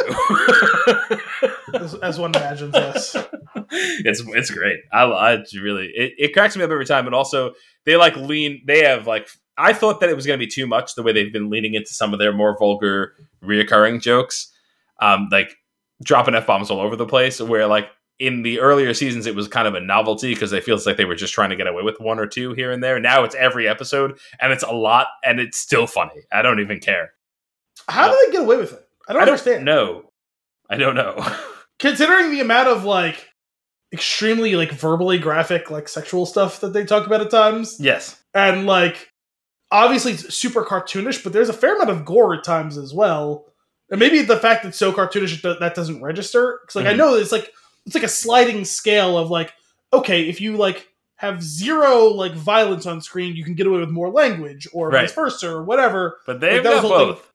They they it, I don't. It feels like they're gaming the system, uh, which I'm fine with. I'm just Absolutely. constantly like vaguely perplexed by it. Doesn't make a lot of sense to me how they. it's like, just- you remember it was such a big deal that they couldn't get Negan to say fuck in the Walking Dead episode where Mhm. he shows up in because obviously it's zombies and people get Yeah. like someone get their head bashed in in that episode and blah blah blah and all that stuff is like it was such a big deal that they recorded it with them saying fuck but they couldn't get the FCC to sign off on it. Meanwhile. At this point, you're right. Like they'll drop 15 fucks in an episode. It's like, how do they get away with that? Yeah, I have I have no idea. I, I, and like you said, like overtly, overtly graphically sexual dialogue, which is just so and and that stuff is so funny, especially the. I guess they get away with it because there's never actual any nud- nudity, so like that probably works in their favor. But still, Yeah, that could be it. Uh, there's one in particular. There, uh, the neighbor is is describing the physique of the Jersey Devil, and Laszlo is getting more and more interested as he goes on. And then when he when he describes uh, his genitalia, he's like, "Oh." Just, he's just so great. I love him so much. I'm wondering, is it like a time of day thing? Like, what time is it on? it starts Uh, at ten, I think. Ten So Eastern. that definitely also plays into it as well. Like, but even like The Walking Dead is nine o'clock on a Sunday, which is like peak prime TV, and Yeah. Very weird. That is so that is strange. I have no idea. Maybe it's also something to do with the network and what they allow. Uh, who knows? well, there's definitely a difference between. Uh, being like network, like you can't get away with the same thing on ABC or CBS that you can Sure. get away with on FX or AMC, and obviously when it comes to, like HBO or Showtime, like even more, like you can basically do whatever you want with that, short of like fully penetrative, like hardcore porn, you know. um, but still, like I, I, it's it's kind of baffling to me that like FX can get away with that. yeah.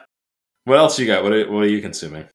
um, let's go with another quick one. I have finally fully fully sunk my teeth into Mass Effect 2. I'm actually Nice. probably about ish percent of the way through that one. Disembodied Have- heads and all.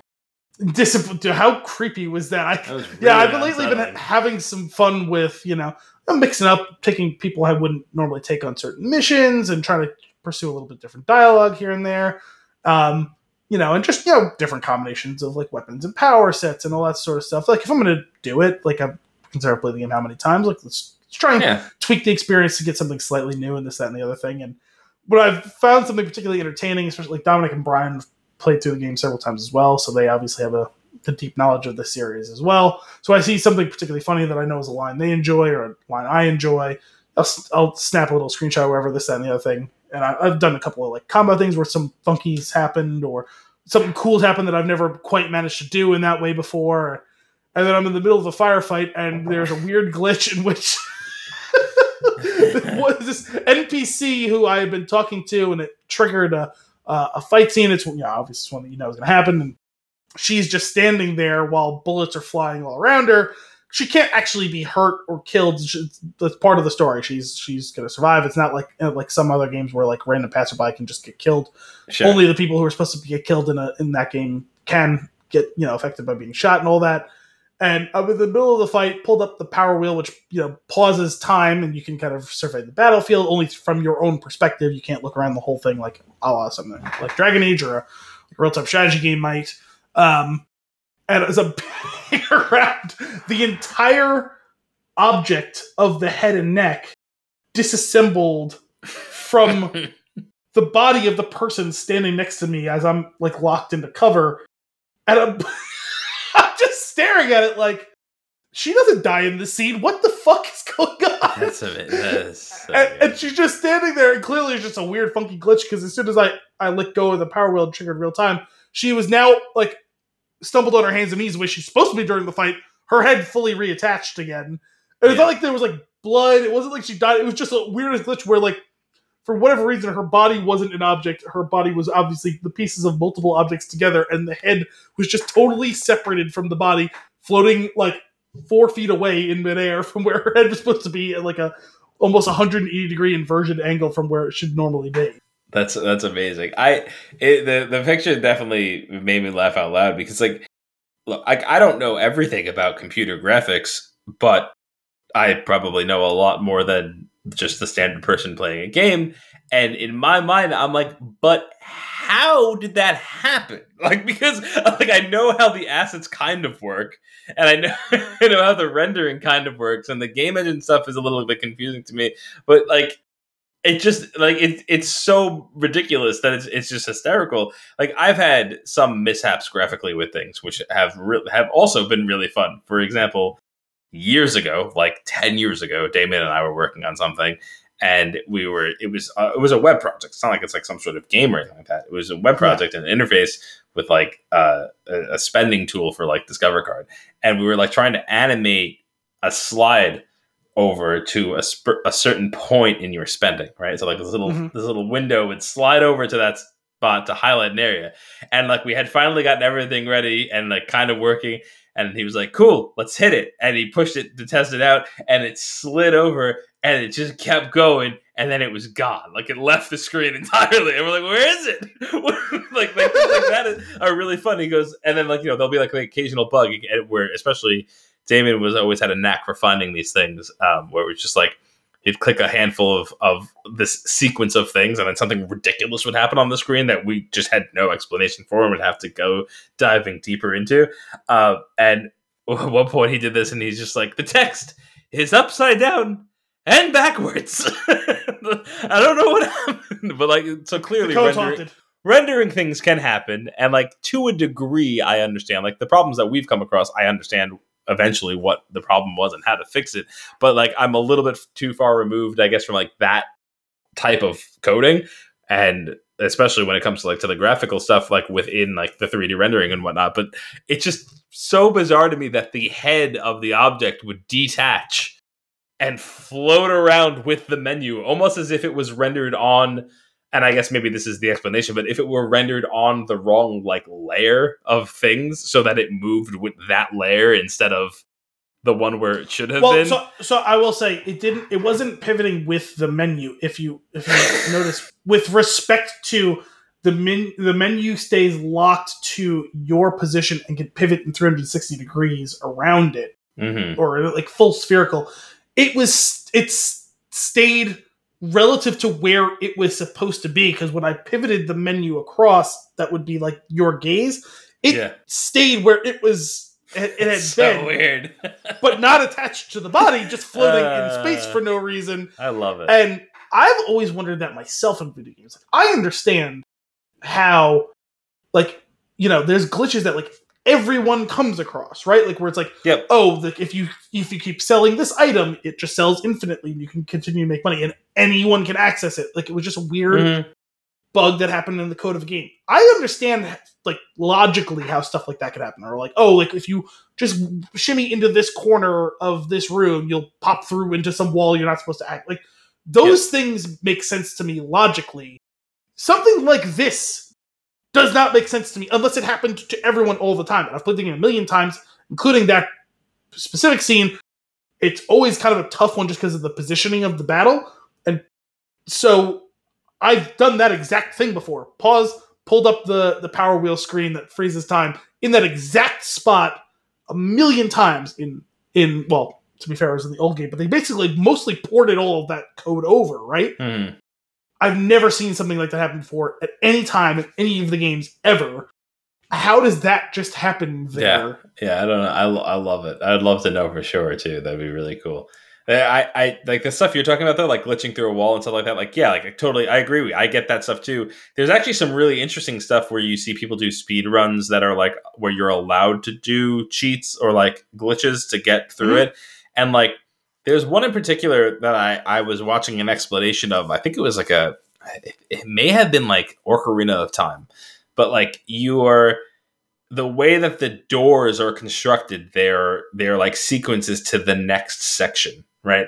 So it's always the same door, but whatever sequence that you're at, you're pushing into a different area. So they wouldn't mm-hmm. be able to like reuse that tooling and that asset and whatever. So if I understand correctly, it needed to know like there was like a place in memory of where that door should open to next. And you can do something that like I think it was like it was like I don't know if it was like adding a number of things to your inventory or picking up enough rupees or like carrying an object somewhere, but whatever it was that you do, you kind of overload the memory by one bit and it pushes everything over to the mm. other side. And by and you go through the door and you're at the end instead because it, it was the last door that it should have been. And like that okay. to me is so crazy, especially like fi- like figuring that stuff out is so interesting to me. Like, how did I would love to know like how somebody that plays these things to find these glitches and do this stuff, like how they actually get to that conclusion. Because I remember back in the day, like we used to know all sorts of ridiculous, funky cheats or glitches or stuff in video games, and I don't remember where we learned them because it was like before the internet. so I don't know how we got I mean, our hands the, on that. The stuff. incredible thing about stuff like that, right, is it always ends up being word of mouth somehow, right? Yeah. Like, like missing number in the Pokemon uh, Game Boy game where like you can get missing number and then like by going up and down like the coast of this one area of the map and eventually this weird glitched out Pokemon would show up and you can catch it if you had like the Master yeah. Ball and which you did and then if you had that you were then able to like I think it was like you were able to like get as many of the candies as you could possibly want to upgrade as many of the Pokemon as you want. It was like this whole ridiculous thing. And yeah. eventually you well, could you could break it to the point where your game would crash, but it was I mean, I had it yeah. Oh, everyone did it. Everyone yeah. knew it. Everyone did that thing. You know, you give yourself unlimited rare candy, unlimited Pokeballs, unlimited so whatever thing that you wanted. I also there had to have been that had to have been part of like those those like trade publications and like like video game. Like, yeah, I would, I would imagine so. Like there had to have been articles or like whatever's in like Game Informer or whatever like versions of that that existed in those yeah. times, right? That yeah. definitely had to have been a part of it as well. And then, you know, a number of those types of things can end up being in place intentionally and obscure for like debug purposes, right? But like, and some of it also, so you know, cool. historically was Easter egg things intentionally left behind sure. by games. Sure. But like those ended up being more obvious because a lot of times, right? Like you would like if like playing like Super Mario Brothers something like that, you would pop through a wall, or whatever, and there would be like a little message in the background. It's like, oh, like this was a cool little thing that they did yeah. on purpose, or maybe semi-purposely, right? Maybe they left it as the debug thing, like you said, and then it's like, okay, it was too much work to scrub the asset, so let's just leave it as an Easter egg, right? Right. Like, I can understand how that happens too, but like so again, something like even the Majora's or not Majora's Mask, the Ocarina of Time thing you just mentioned, that still I think is like a more expansive version of what I was saying before. But like to me, that makes logical sense, right? Where yeah, it's a batch of crazy thing for it to happen as a weird glitch, but it was repeatable on basically everyone's game. Mm-hmm. I still understand this random head popping out of this. Yeah, yeah like it's not like a repeatable. True I've never seen or heard anything about that ever in, in my 15 years of playing the series. Yeah. Man, video games are fun, and like I, I love all that type of like those historical Easter eggs and things like that that you can come across. There's one in particular that I, I loved from Banjo Kazooie. Did you play that game? No. So back back in the, I loved that game. I was like obsessed with it when it came out, and there was this one snow level where if you go to this certain area, there's like this ice wall, and if you look through it, you can see an ice key floating. It's like so it's a very clear asset. It's right there. It's like it looks like an item that you could pick up. But it's behind this ice wall. And for the longest time I would try to find ways to open that wall and it just couldn't you couldn't. There was no way to do it. So I kind of eventually I guess I just let it go.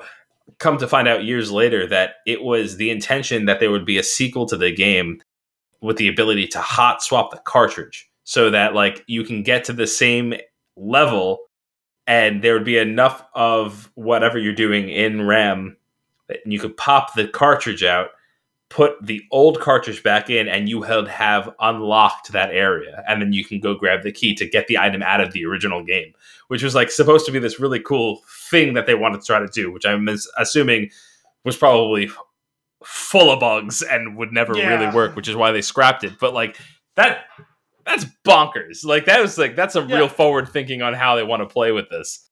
Oh, super ambitious. I mean, I remember, I forget what game it is, and maybe you'd remember it. I've read about it and, and heard about it multiple times, but I know there was some game, was in the original PlayStation, PlayStation 2, where at the end of the game, like you were on like trial and they would th- kind of like Seinfeld s like throw at you all these accusations based on stuff that that game read from your save files of other games. So that's funny. Yeah. So there is a in Metal Gear Solid. There's uh I think the character's name is like Psycho Mantis or something. It will read information off of your memory card and it will make you think it's deleting it. Yeah, Which is- I, I remember that too. But this is because I think I re- probably read about those two things in like the same story Yeah. or whatever. Like the first time I heard about it, but yeah, like I remember hearing of that as well. Um, I remember Which experiencing that and being cool. like, "What is happening?" that's that's fucked up. Especially when it's your Final Fantasy IX save that it's like a four disc game that you're not done with quite yet.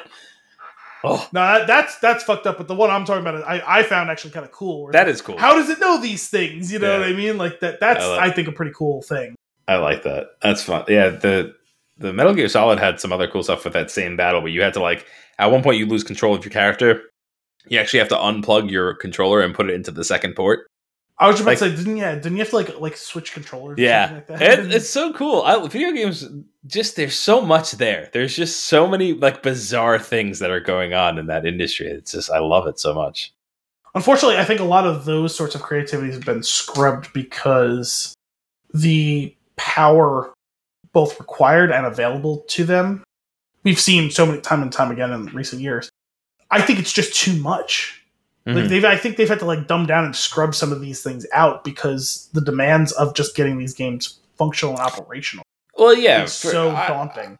I think that's fair. I mean, like you really think about that, like the the early games and some of this stuff, these Easter eggs that like from like you know way early on are really cool and exciting and interesting. And like there, it's like this to do the thing that they wanted to do. They had to get really creative and break rules to make it work because they were working within such strict like constraints by the system itself. Now the systems like yours are so overpowered, and on top of that, you have like these companies that are running and ex- want ex- making have like these certain expectations of what the game needs to be and do that. Like you kind of lose sight of that. The, that But even within like the, the exciting framework arcs. of, I, I think sometimes the constraint actually helped with some of that Absolutely. creativity. Where like now, if you even wanted to do that stuff, you wouldn't be able to get the game functional. The whole Yeah. game would be like rendered like not functional.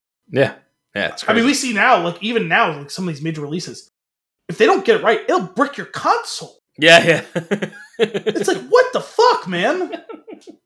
And you want to have some broken Easter egg thing of like, oh, I can get into like some interdimensional thing and like find this piece of key in this ice that was from another game. Like, no. yep. Man, that's wild. What else are you consuming? um. what else had- Oh, so the other day I finally, fully, officially finished Witcher series. Nice. Yeah, it was a tremendous run. This is definitely the type of series where I could see myself several years from now coming back and revisiting it. I really, Okay. really enjoyed it. Loved Cool. the characters, loved the world building. It gave so, so much. Still left some stuff to be desired, but you're never going to be able to answer every single question and tie off every loose end and this, that, and the other thing. Sure. Um, I will say that series is so dark. I mean, there's plenty of humor, but it's so dark and so dire that it was never slated for like a happy ending. Mm-hmm.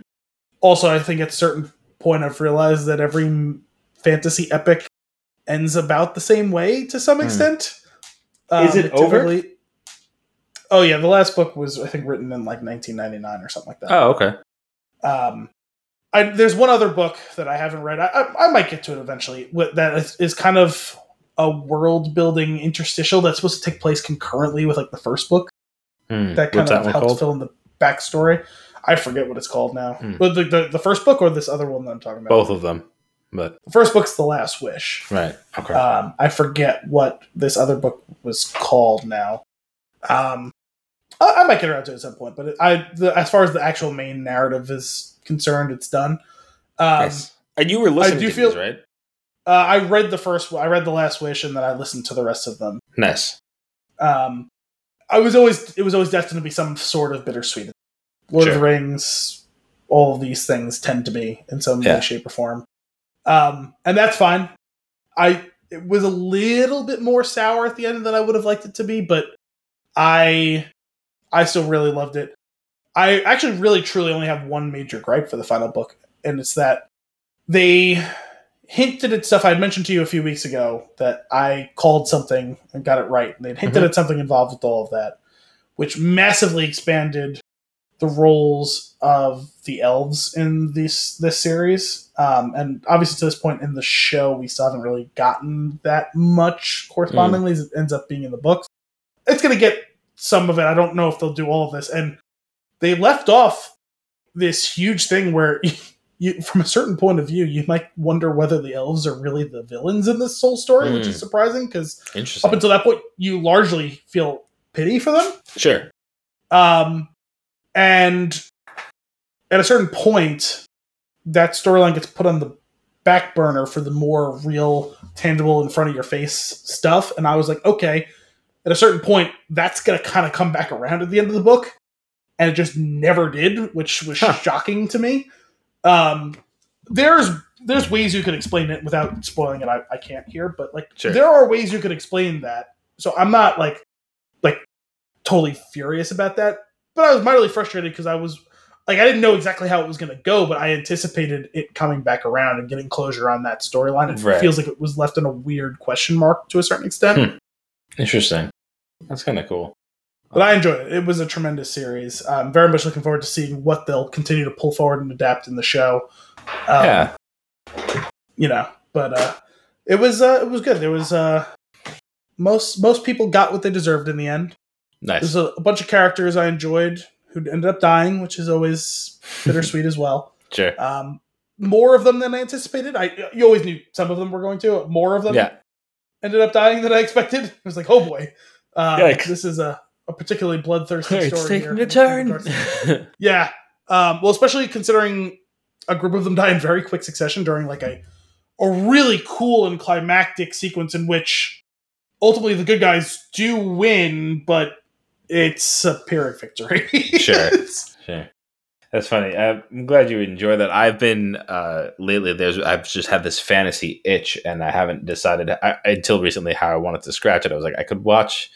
I've been wanting to rewatch Lord of the Rings movies, and like there's that. I've been wanting. There's a couple of games that I've been wanting to play slash replay. That I'm like, hmm, maybe I can get into that. And then ultimately, I decided like I'm like I have all these Audible credits, and I was like, I think I'm gonna just get the audio version of Fellowship of the Ring and listen to it and just Mm. like slowly over you know over the course of however many nights like put it on for like 10 minutes at a time and and listen to it and I went to go download it and I was like Fellowship of the Ring one of them it was like however many absurd thousands of like downloads or ratings and I was like whoa and then underneath it was another one with like a quarter of that number and I was like huh that's weird why are there two so I selected the first one and I assume it's the one that's been around for the longest with whoever the original narrator of the audiobook was. And I was like, okay, so what's this other one? The second one was narrated by Andy Serkis. I chose the one that was narrated by Andy Serkis. I, cool. I think his voice is fantastic. So I'm looking forward to seeing if he actually Which- leans which voice is it? voice. It's just his voice currently. Okay. Um, but I'm also not very far into it because I'm listening to it in 10 minutes and I only started like a couple of days ago. oh, like- so that's that's true. So he probably is going to do different voices for the different characters. Yeah, which, I- again, I, I I didn't love the narrator for the Witcher series Mm. overall. I I didn't hate him, but I I didn't love him. I do think he did certain specific voices really well. But my one main gripe was I realized after a certain time that he basically did all of the major dwarf character voices exactly the same, which for a while there's you know the, the main character dwarf character we've had on the show, Yarpen, is early on in the books yeah. and then you don't see him for quite a long time and then Geralt ends up taking up with another company of dwarves. Um, the main character is named Zoltan. It's the exact same voice, and That's then funny. he disappears for a while. And then in the final book, Zoltan and Yarpen actually are together somewhere, Oh god. and they're the exact same voice. Like I, I defy anyone to be able to pick which voice is which. That's right. And like every once in a while, you're gonna get some background characters who sound vaguely the same. Where it's like, okay, maybe they're gonna have generic highborn lady voice or generic, you know, street urchin voice. Like, but you can't have two major named characters who sound exactly the same. That yeah, that's that is that that's funny. Slash, it would be really frustrating, especially that chapter where they're together. Uh, uh, one of the things that was cool about this, um, there was a preface to the story, and it was like I guess written from the perspective of the author and explaining just like why he wrote it. and it's just like, oh, this is interesting. And it was like got into this thing. It's like I don't like like he didn't care for like allegory or he's like there's no hidden meaning it's just a story that i wanted to tell and write and create character i was just thought that was It's such also a not- cool It's also not. It's also not true though. i feel like that's a cool concept though why you don't It is.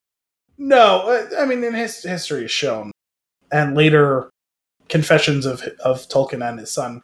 Mm, I'm not. It's not saying it's like a strict, true allegory of a specific thing, but very heavily draws upon his own experience in. I forget if it's World War One, But World War Two. Like, i think as a writer that it's going to happen whether you intend for it to happen or not so i think it makes sense that that wasn't his intention if that's the case no I, I guess it's just I.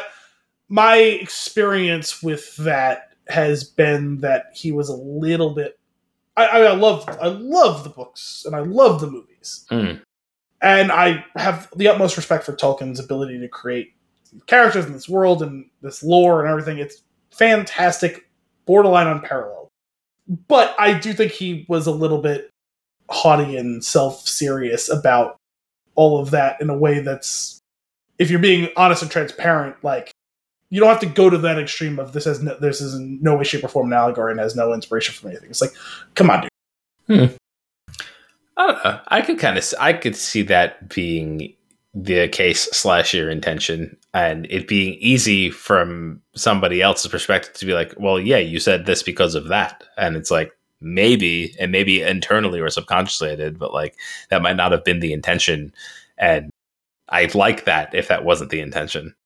I mean, don't get me wrong. Like he subverted the whole principle of what happened with all of that. Like the good guys didn't win by crushing with insurmountable force, right? It was the power of love and friendship and mm-hmm. trying to come up with a different way to do it, right? Yeah. And like the the the the pure heroic person at the end still ultimately almost failed and succumbed and almost by a stroke of luck is able to, to succeed, right? Like it wasn't just the pure overwhelming force of good and, and heroic nature. It's Hmm. even at the last minute that pure person was almost not almost was corrupted in, in their in their time. Sure.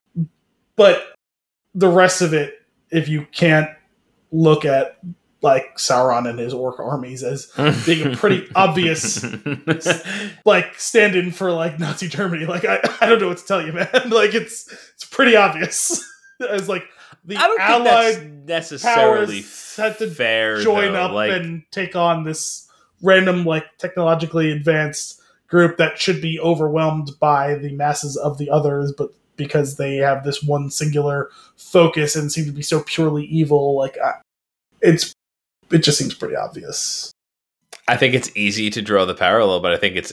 I mean, the story stories of good and evil are as old as time itself, and I feel like that that's not necessarily like the intention behind it. The surely, like I'm saying, it could it could influence if you like if and and you may be right, and he may be lying, but no i don't it's think he- I believable don't- to I- me that that would be the case based on the way I'm that that story saying- goes and why I actually like it because it it doesn't it does feel like no this is the story of the Lord of the Rings it's not some other thing it's not some parallel it's just this is the story and like it's easy to draw like I don't think he's for other things lying. I. I don't want to accuse him of lying. I, I, I just think he tried to. I, I just thought it, I kind of took it as he took himself a little too seriously in res- with Hmm. respect of just that, not by and Sure. large, just respect to that That, yeah. perspective, where it's like you, it doesn't make you a phony to have used that for inspiration. You can both admit that there was influence from that, and yet that you wish to create this entirely separate narrative. Because what I did was a very broad strokes like analogy there, but it's it isn't one to one. It isn't. Mhm. You know what I mean? Like he didn't rip that off. No, Yeah. n- none of these things are necessarily ripping off anything, but to act like it's not directly inspired by some of that, even if you rearranged how it all went down.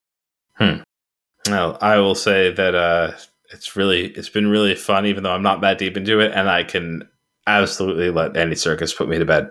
It is just wonderful. The, his voice just right out. it's great. But- well, he obviously has a talent for doing many different types of voices, so that will serve him well when the uh, like the dialogue comes up. yeah, I'm, ho- I'm I am curious to see how it how it plays out. His cadence in in just like lyrical delivery is just magic. I don't I don't know how else to describe it. Yeah.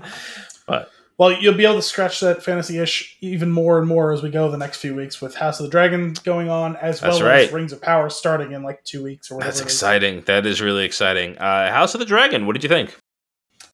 It had such a heavy task set out before it, and Mhm. as far as trying to instill confidence in a jaded and it, it, depending on who you're talking about, betrayed fan base who's so Sure. passionate for some for another property with the same DNA, and you're talking about the pilot of an entirely new show at this point. I thought it did as well a job as you could ask it to. I agree. I yeah, the hardest thing it was an incredible challenge. The challenge was get me to come back next week. Yeah, That's it. That's all it was. If you could hook me for one more week, you'll probably be able to hook me for another few weeks and then eventually the entire se- like season and ultimately the series. And I could say based on the way that that went that I'm probably I, I imagine that I will be in it to watch the whole series based on it looked the way it was set up. it looked and felt and sounded right and sounded looked and felt and, and sounded familiar without Mhm. being the same which is Yeah. A crucial. little remix of the intro song. yeah um, you know and we're at king's landing and it's a slightly Yeah. different version of king's landing but it still looks and feels and sounds about right Mhm. and we have a lot of names and faces that look and sound and feel like they belong but aren't exactly the ones we saw and, and felt and heard and it's similar tropes and similar concepts but delivered in an entirely new way thus far and they learned some new tricks and i was just finding something about someone the other day you know do you remember how bad the fight choreography is in most of the first season of the Mhm. of Game of Thrones, like looking back, it's like when you consider stuff like what happened in like the fight scenes of the final season. Like say what you will about the final season, by and large, pretty pretty bad misfire. But the action sequences by then had become so polished and fantastic. Sure. But if you go back and look at the fight scene between Ned Stark and Jamie Lannister halfway through the first season, it is actual outright comedy. It's trash. it's It's so bad.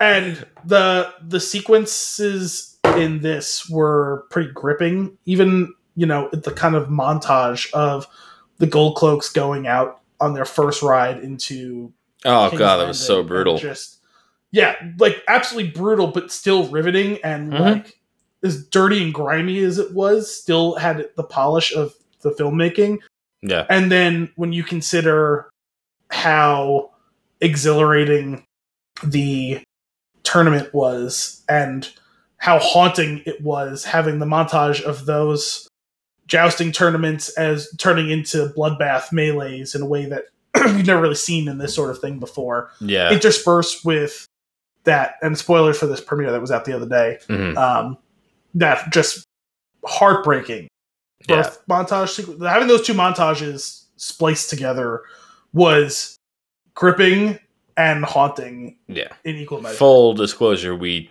had to fast forward through that part portion of it. Um, Okay. but I but I got it. I got the gist from watching it in 4x speed. I wasn't sure how everyone would feel with all of that, and certainly I think being a parent probably makes it tougher, Sure. Um, especially especially for anyone who has had their own problems with Mhm. all of that. Um, it is the type of thing that if you can stomach it, though, it's Powerful. it is something to be experienced, you know. But you So, know, okay. how people may not be able to It's stomach the- it, like I, I do. Yeah, yeah, for for for sure. The the I just want to jump ahead for a second though. At the end, I let it continue to play after the credits, and like it did like that interview thing with I guess the showrunners. I assume is who they were, and Oh, actually, I didn't get to see that for this one. they were describing different parts of it, and like they they both seem so very uncomfortable on camera, which you know I get it, and it's totally fine.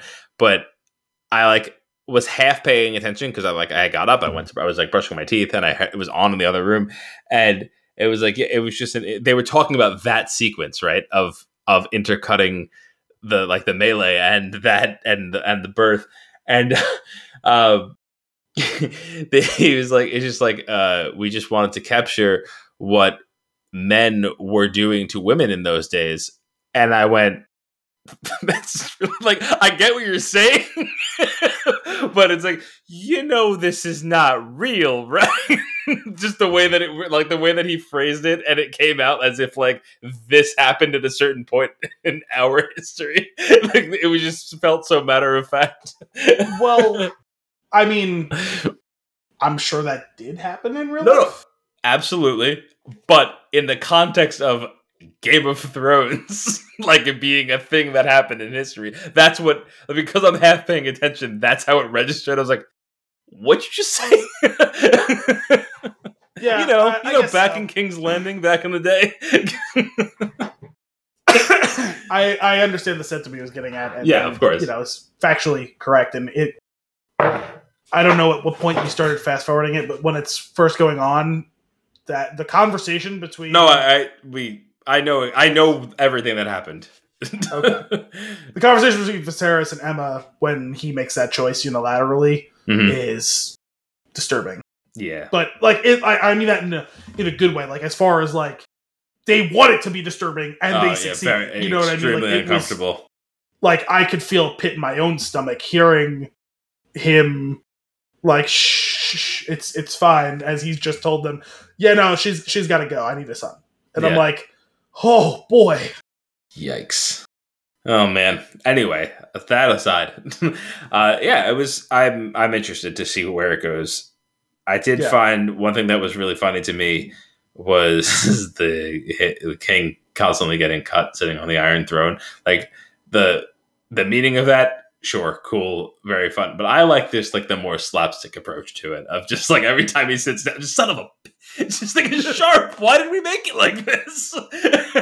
well, that's been a thing for a long time, and you know, some of them philosophized about that, and you know that that you're supposed to show you how dangerous and untenable it is at all times, and this and Mhm. the other thing. And obviously, there's going to be a direct through line from this Viserys, Viserys one, to the Viserys that we knew from the first season of Game of Thrones. His father, the Mad King, eh, um, the Mad King, um, was it?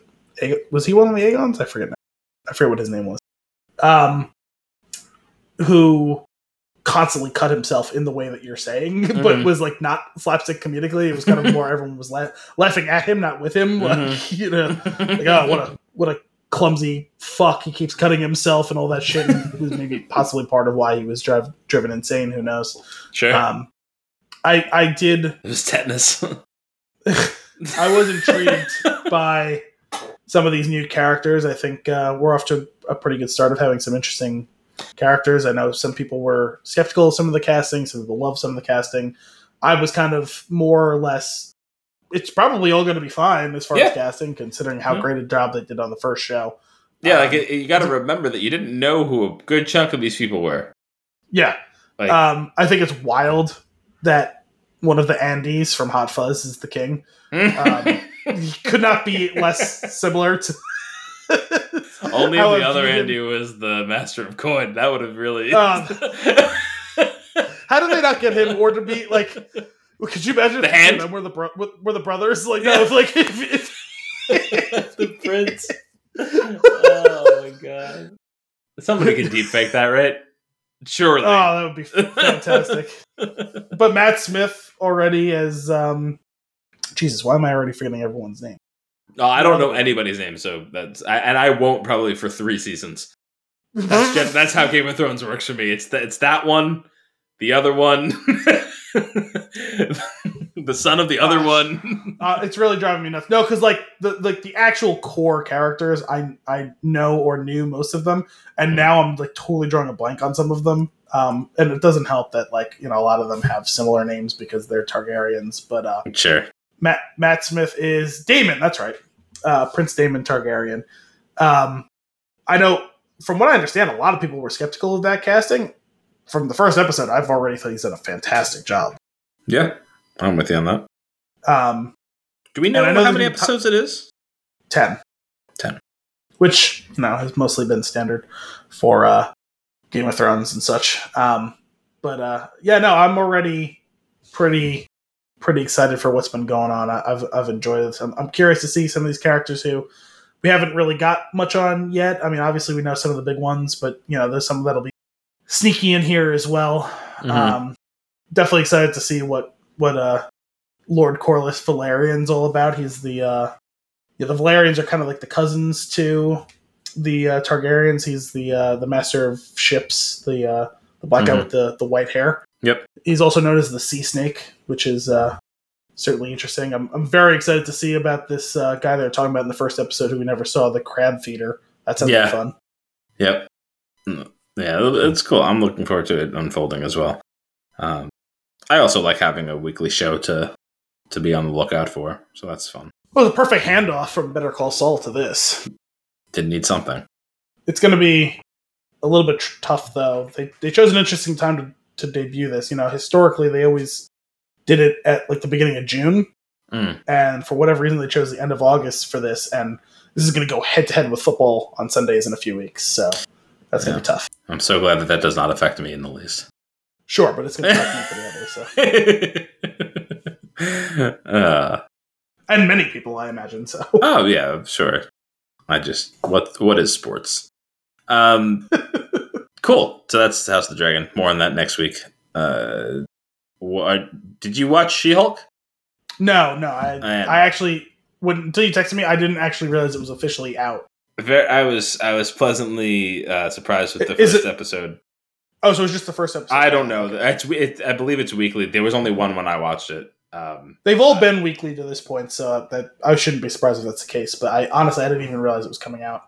I found it very entertaining. It's like leans into being a little bit more silly, but also has a like you know looks like it's it, it has a it has a story that it's going to be building up to. That's going to be fun to like see it unfold. Um, Well, I heard it's basically a sitcom. Yeah, and I gotta say, I think I mentioned it to you, like whoever, if you haven't watched it yet, it's just the post credits. It is so worth the wait for that first episode's post credit. It is so I floored laughing. I love I'm loved it. surprised they did a post credit in the first episode. it. wa- You know what it is? The first episode plays like an origin MCU movie. The whole, the whole, the way that they, they like they get it all out of the way, which is great. Because like Yeah. one, you you kind of you do have to do it when you're introducing a new character, but they did it in a good way. They let it be funny. They used the previous cast member that you're already familiar with, and they brought everything up to speed, and that was great. And I, the way that this story was told was pretty awesome too. So, um, I'm looking forward to seeing how it plays out because it, it was it was really fun.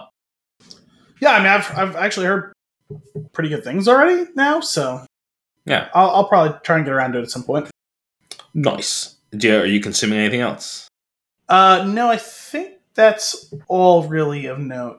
Oh boy, does that mean it's time for our flick of the week? I think so. Let's get to it. Prey, released in 2022, rated R with a 1 hour and 39 minute runtime. Your IMDb synopsis The origin story of the Predator in the world of the Comanche. Co- Comanche? Comanche? Comanche, yeah. Comanche nation 300 years ago. Naru, a skilled warrior, fights to protect her tribe against one of the first highly evolved predators to land on Earth. Uh, It- yeah, that's cool. It's a little bit deeper of a explanation than I was expecting from the um, from the IMDb synopsis. Uh, why don't you give me your uh, your hot take? What did you got on this one? The clear best entry in the series since the original. It's a refreshing take on what had become largely a stale premise, with some of the best and goriest kills. Six point five out of ten. Well paced, dumb predator fun. Six out of ten. There's not really much for me to say about this movie. Same. It was entertaining. Like it's, I, I, Yeah. agree, I completely agree with you. It, it definitely has that. Um, it captures some of the essence of that of the first movie for sure. Yeah, Uh, it, re- it recaptured that spirit and just did it in like a, a fresh way. Instead of it- a bunch of meatheads in the jungle in the middle of the Cold War, it's I- yeah, I was gonna Oh. say like fifty percent fewer meatheads. yeah, it's well, uh, there's still just as many. They just have much less lines and die much quicker. Mm.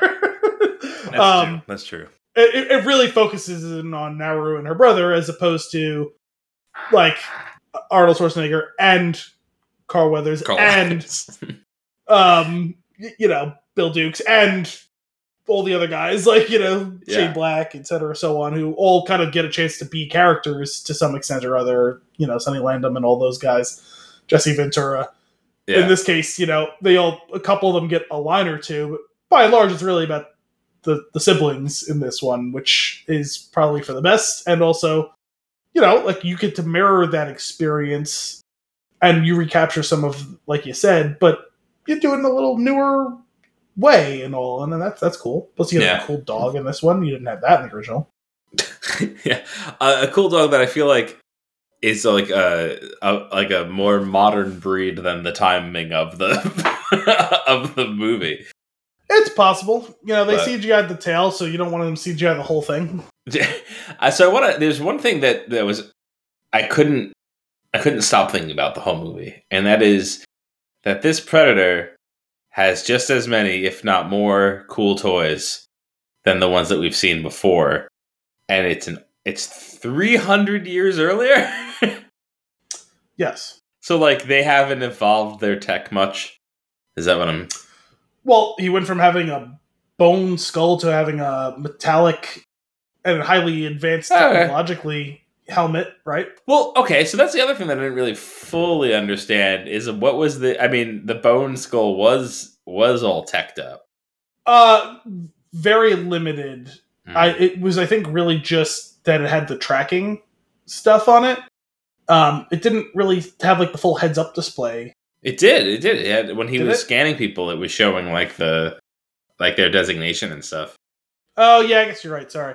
So I, I did watch it a few weeks ago, so I'm gonna I'm gonna misremember some stuff a little bit. But well, two things. Uh, the you know one obviously bone can be penetrated no matter how thick and strong it is, in, in a way that like the metallic one couldn't probably. Also remember Mhm. like the metallic one, he has to take off. It doesn't get knocked off. This thing gets knocked off. It's not Sure. like fitted to his face properly. Um, and also second thing, his uh, his cloaking is much less reliable in this one than it was in the original. That's fair. That's fair. I guess that that's a, that advance. At that point, you're already so far ahead. The advancements would be slower. So Yeah, Okay. yeah, and you know, I'll, I'm down with that.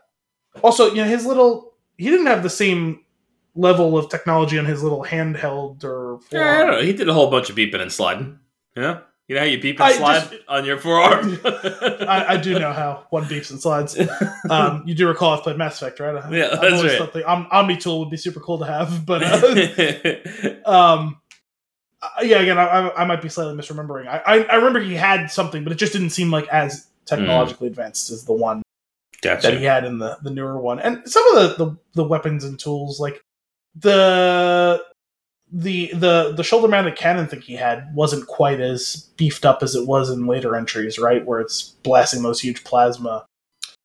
Well, I, yeah, I guess The that's target- that's a good point. I feel like he was shooting that thing from his wrist. It's just that the targeting thing was on his head. Yeah, as opposed to in the later ones, he had the the laser targeting Yeah. of the eye that auto fired as soon as he locked onto something. Yeah, yeah, that's true. Okay, so it does it does get advanced, but uh, it it's always it's always fun to watch the predator like and all his fun little tools and stuff like his little slap bracelet that's like a billy club whatever the hell that thing was i like that uh, a little uh, insight so it's probably one of the first. Uh, it was a real movie night with myself, which I have like uh, like my article from back in the day with the John Wick movie. Uh, I also had uh, a cone of beer to go along with it, so it was really it was really just the exact same experience.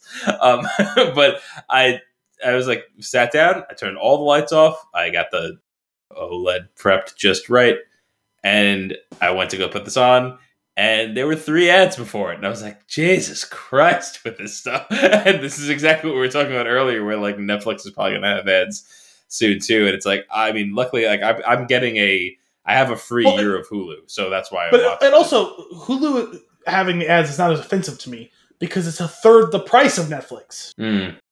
i don't know how much it is because it's it's free for a year so i'm not going to continue on I'm pretty sure Hulu that. is like, um, isn't Hulu like five bucks a month or something like that? i think for the It's ad version 15. where there's like ads every like five minutes and then Yeah, it's well, more I mean, money like- for the ad free version which is not ad free I have Verizon and we get the Disney bundle for quote unquote free. I'm sure it's just been baked into the price of our sure um thing. But the point is, it's not a separate charge that I have to like think about and manage and all like that. It's Yeah. just it's a thing that's going to exist or not exist whether I choose to use it on Yeah. my plan. So I might as well have it and use it, right?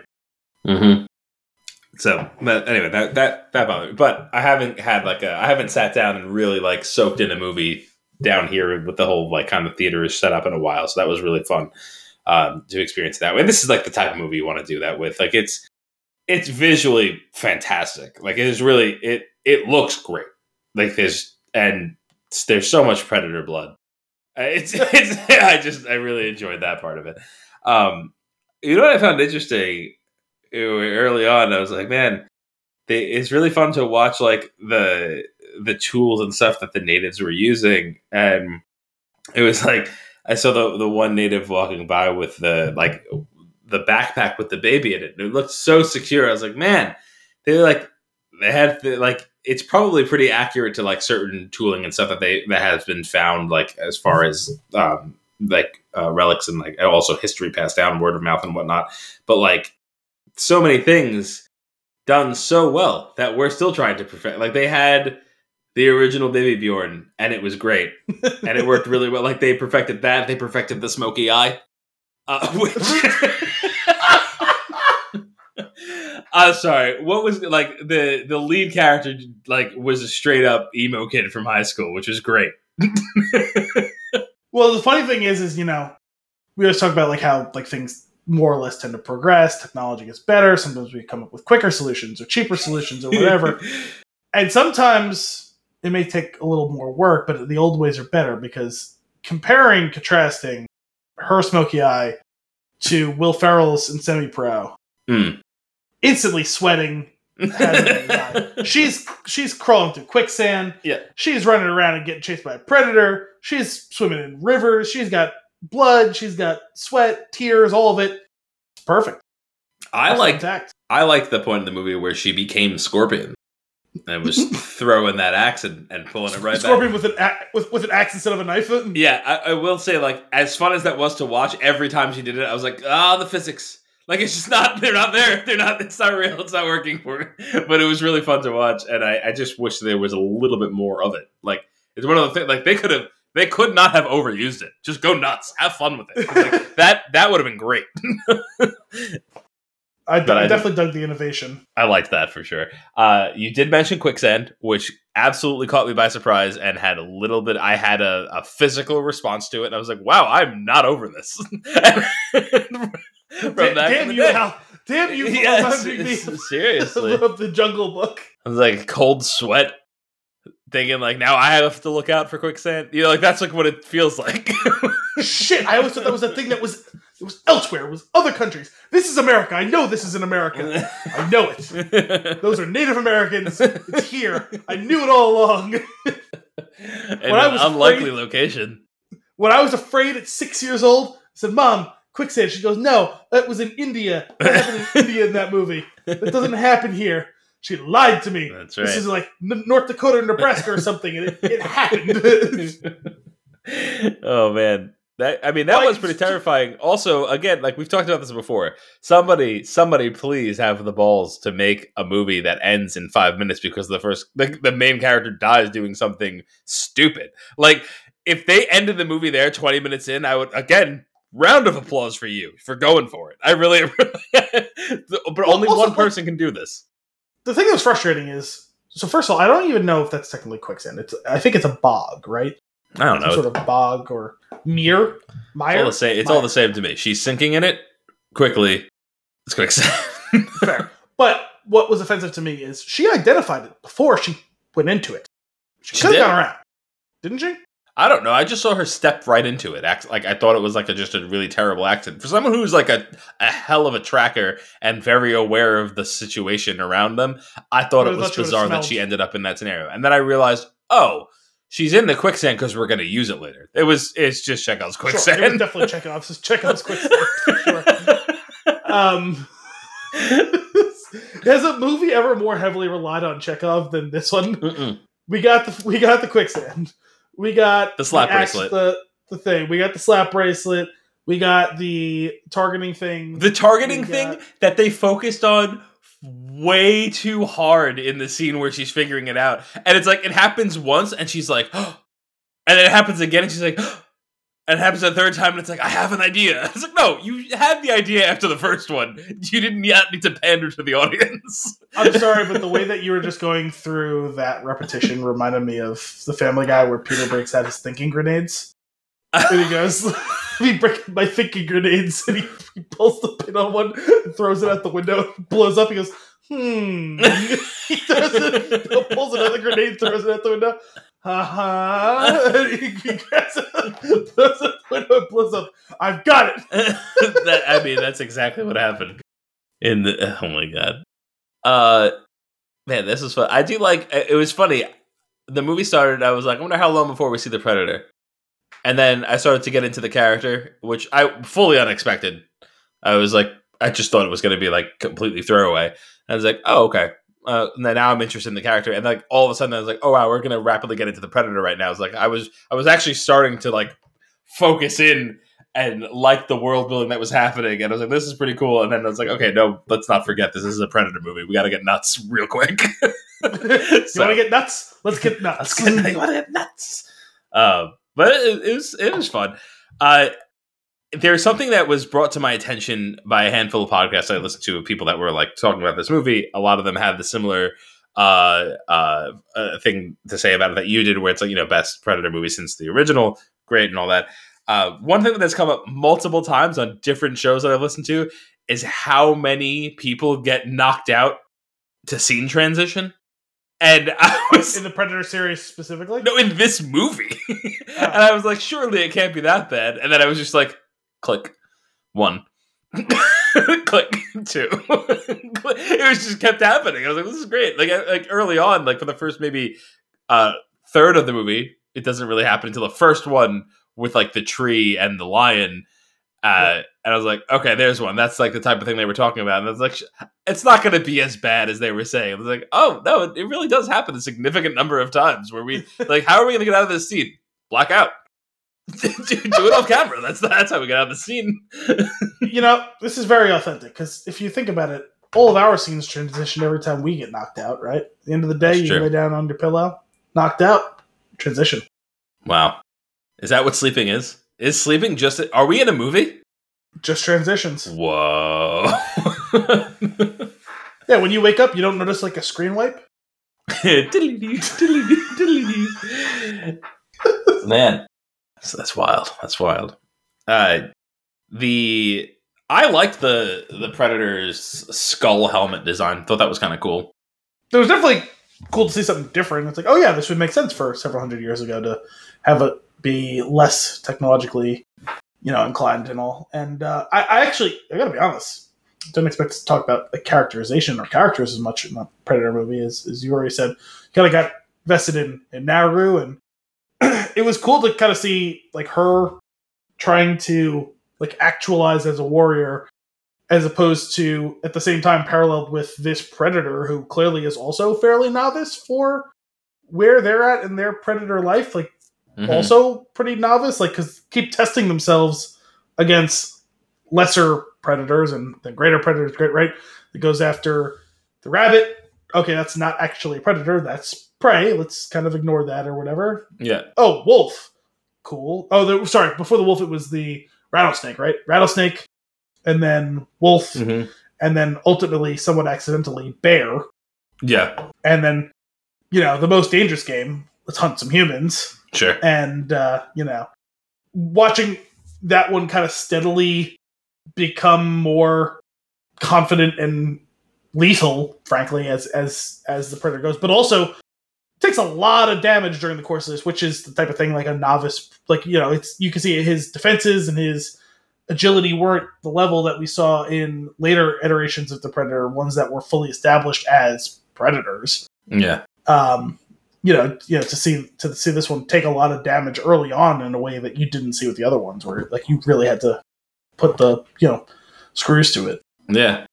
Man, it, it's it, it's always interesting to see like that the the evolution of like their hunting style in those movies. The I do think that um, there's only one place to go from here, and it's a predator versus predator, predator versus predator movie, a little PvP action, and it's like, but it's like on their home planet, and it's just like a blood sport.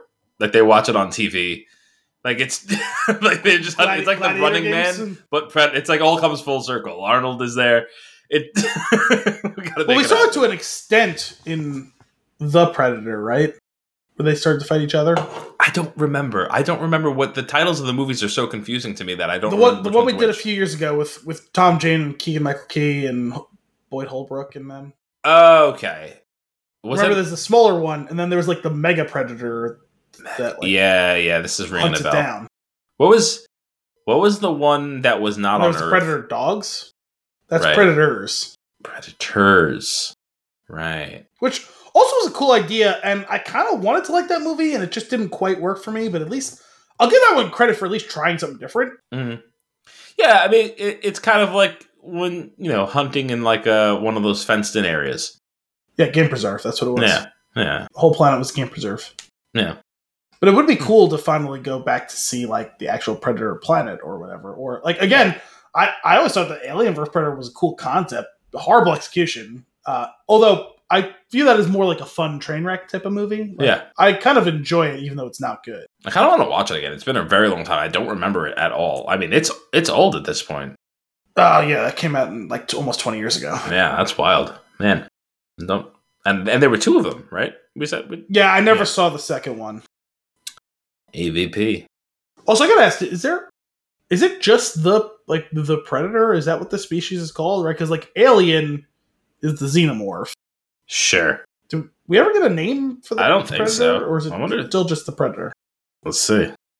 What? Also, I really dug the uh, the whole differentiation of the predator prey thing. It ended up being a cool like plot device when when she um where you know it passes over her passes over until she he views her as a wor- worthy adversary. Yautja. Is that what it's called? All right. the predator, also known as I'm gonna say Yautja. Uh, Y A U T J A. And then I was like, oh, good. It has a pronunciation key next to it. But the pronunciation key is slash J upside down E apostrophe U colon T. Uh, what's the what's the S that you use in differential equations and calculus? And then an upside down E again. I'm gonna have to look that up. Just Google could- what I is the species name of the predator. That's what you. Oh, and that's hang on. I, I typed in Yautja Predator or whatever. Top hit on avpfandom.com. Hmm. Yautja. Yes, the Yautja. Yautja. I like Gave you that. the pronunciation here in Xenopedia. Yautja. Yeah, I, the one- I don't remember when we learned that, but Uh, it's probably from like a book or a comic book or something. probably. I'm, I'm just curious. Like, know, Why is the question, so the term answer. First appears in Alien vs Predator: Prey, a novelized adaptation of the Alien vs Predator comic series. Ah. Hmm. Wait, there's a comic series? First time hearing of it, but I believe it.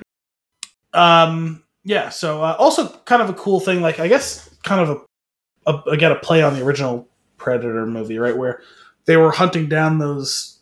Was it like a drug cartel or was it like a like a militia in some random South American country? Is that what it was supposed to be? I forget. In the first one, Yeah. I, I honestly don't remember. Um. Well, either way, in this case, we have French French uh, poachers. Right. So that was kind of a cool because considering we actually get like a story involving them and like a little bit of like characterization and and um, plotting, as opposed to just like we're gonna mow these guys down, they get mowed down and all that stuff. We actually get like some dialogue and some intrigue as they try and lay a, a, a trap for the predator and all that. I thought that Mhm. was kind of cool, like aspect of the story. And Yeah, that maybe we should work together. You know, enemy of my enemy. No, we shouldn't. Fuck off. Right. That that was actually something that was confusing me up front. Was I was like, I I didn't understand like, at, the dog gets caught up in one of these metal bear traps, Mhm. these like iron bear traps, and I was like, I feel like she's not as concerned about this as she should be. because like, she's like, I was like, what is like. I feel like your thought would be, "What is this thing that is that has caught my dog's tail?" Um, Well, I think the whole point was that they were aware of each other and they just tried to kind of sort of avoid each other. yeah. So the other part of I mean, at that point, the, at that point, the Comanche would have been familiarized colonialists. Yeah, yeah. I guess they just it was like it was the way that it was going was a little odd at first, but it, um, I thought it was kind of also funny. Like, what is it, Naru? Is that what her name is? Yeah. She she has like no accent at all, but everybody else in her tribe does. Uh, I guess I didn't really pick up on that difference. and they would occasionally speak the native tongue. I was like, I feel like they should have just leaned into it and do that and subtitle the movie because I feel like that would have just kind of been fun. There's not a lot of dialogue; they could have gotten away with that. I feel like it would have felt a little bit more authentic. It would also, Yeah. I don't know, made some of the transitions and like the uh, not understanding each other work out. Like I just like feel a little bit more deeper. But My guess, my, my guess would be because they did more of that when it was like kind of on the home front stuff, where there's not a lot going on. Whereas opposed to, I feel maybe they thought it would be confusing to do it during action sequences and all that. yeah, probably. Probably. But most, I mostly the action sequences is just yelling, right? Sure, but you know, even like when people are stalking and like whispering in the the, the dark or like a tense scene and all that, like um, that that would be my guess. I, I don't know. You're right. you- I, I would think you do all one or all the other. Did you get a Quiet Place uh, flashbacks when the other characters were speaking and there were no subtitles? I was uh, I was a little thrown for a minute, but I was uh, we were able to power through.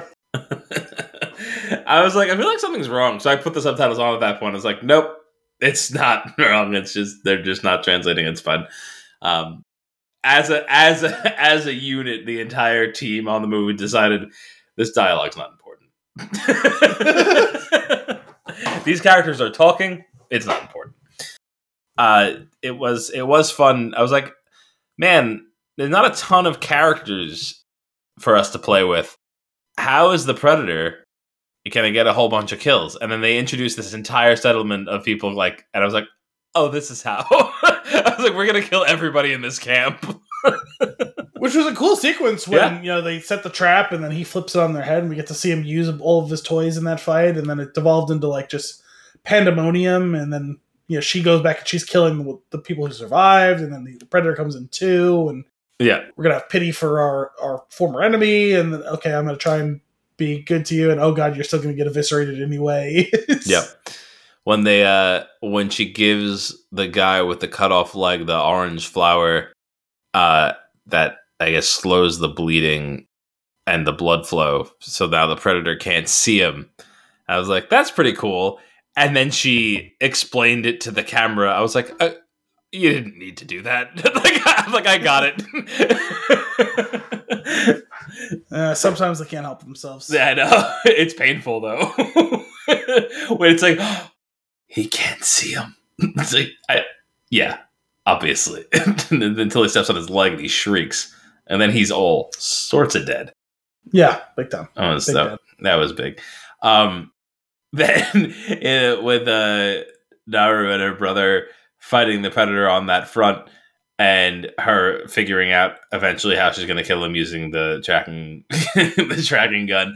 Uh, they pretty. I mean, they had a pretty good upper hand at one point in that sequence, and then they didn't anymore. And the brother was like, "This is where I die," and it's like, I don't know, like try to run. Just you don't have to get like you've been trying so hard this whole time. Why are we giving up now? I think he sensed which way it was going. Sure, sure, but you know, she still had that hatchet on the string. She could have had some fun with that.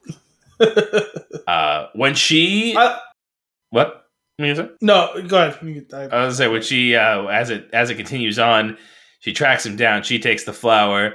Uh, she uses the bait, Chekhov's bait, uh, and then blasts the predator in the back of the head with the gun from the second movie. I was like, I was like, oh man, why aren't you dead? I didn't fully get that. ah, big thick skull, whatever. I, I guess. I guess. I thought it was the perfectly apt time to end the movie, but then I guess they didn't actually get to use the the traps or the quicksand or the targeting computer again yet, so it wasn't good enough. Yeah, but uh, no, that that was a cool Easter egg having that from the second one, which is like one of the very few sequences of that movie I've actually seen. I've Mhm. seen like the final 20, 30 minutes of that movie like a couple of times, and that's about it.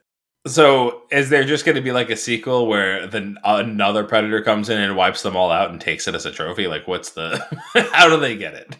I mean, probably like that was that. It wasn't really like a post credit thing. Like, wasn't it like part of the credits? I actually Mhm. didn't see it, but I read, read about it. I turned it off. I didn't realize. I- yeah, I, was it's like thinking about. it. I was like, oh, I, I was tired. I was like, should I wait and see if this post credit? I was like, honestly, I don't care. I'll look it up. it's part of like the title carding. It was just like the um, like the animations that were going on, was, which basically replays the story really quickly in animations, and then at the very end, they like it like pans off to the side, and you see like the ships coming in Okay, in the clouds. So presumably there'll be a sequel. I wouldn't be surprised. I mean, especially from what I've heard, it's had pretty positive like word of mouth and everything on this one. So yeah, I do want to watch the original again. yeah, it's another one of those movies where I've seen a million times in pieces. Where like I always kind of forget the order of everything, how it happens, and everything. Like I have the gist of it still in my mind, but I'm sure if I watch it, I'd be like, oh wow, I forgot this, that, and the other thing like going on in it. Um, just because you know you lose track of those details. I'm wondering if I have it. I know I have a great- VHS of it, but I don't Oh, of course. a VCR. So There's definitely some great stupid lines in that original one. yeah. I ain't got time to bleed and all that shit. Yeah. Uh, if he bleeds, I do like the him, re- I like that they brought that back. Yeah, yep, that was good. That was good. I I I like the Predator's green blood. I think it's really cool. Oh yeah, it's unique. I mean, the the Predator got his ass handed to him like over and over again. The fight with the bear was cool. And Yeah. for him to just like fucking shoulder press it and like tear it up Yeah, he like was uh baned choice. it. my, my greatest enemy is a roided out jock, and he straight up broke my back. a roided up jock with a gas mask. That's what it was. Yeah. Oh man.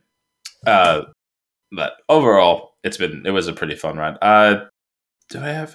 No, the only other thing, yeah, the only thing other my last note in here, which we already touched about, was the gun. I just I did think it was cool to bring it back, but I feel like if you're going to do that, I would have preferred to see how it ends up. And like I was actually anticipating that the end of this was going to be like, okay, she killed the predator. I thought more of them were going to come down, like in a like and give her like a trophy, and she was maybe Like going to offer one? the gun to them, like as like almost like a peace offering type thing, and then they would have it. trade. Yeah, which I thought would have been cool, uh, and would have been enough because I don't need another one in this time frame. Like I don't need. It's fine. We're good. This is good. It's done. There's not another story to tell here. It was gonna be Pred- Predator Predator through the ages, you know, Yeah. Predator and like the Victorian era England. Oh my god, Like, uh, that, that where they just like copy paste the synopsis from this one. The origin of the predator story. what? Do you have anything else on this one, or should we slap some cheese on it? No, I, I just I, I I did I did like uh, how they developed the the relationship between the brother and the sister. Mm-hmm. I thought it was you know it was nice because it seemed you know fraternal at the beginning, and then it kind of gets frosty, and then they kind of come back together again, and, and Yeah. see him then ultimately sacrifice himself. Well, well, you know what? I appreciate- the tribe at all. Yeah, the the the way that that all plays out at the end is good. It's just that she constantly needed their approval though, and I feel like that was well, she, oh you're good, you're good at what you do. This, uh, but the one thing that bothered me was the douche parade of the characters that like you know yeah like you can't do it, and it's not that you can't do it. It's you specifically can't do this because you're a girl. It's just like can we stop? But then that gets when they kept when they like catch her. No, and, no, Anthony, that's how we treated our women. That's back then. when we uh when they catch her and like it gets violent, I was like, oh boy. I was like, we're not gonna we're not gonna do a rape right now, right? Like oh yeah, for a minute that crossed my mind. I was Uh, like, oh come on. I was like, with this no. I was like, this like unless unless it ends with just before it happening, the predator like just completely eviscerates them, which would be fun to watch. It gives Which when to be the- fair, he did kill them all. he, like he, d- he did when they're when characters are being assholes it is really fun to like to root for the Hmm. predator in those sequences Oh yeah. so I, I did like that i was happy when he when he got th- three darts to the face three darts is too much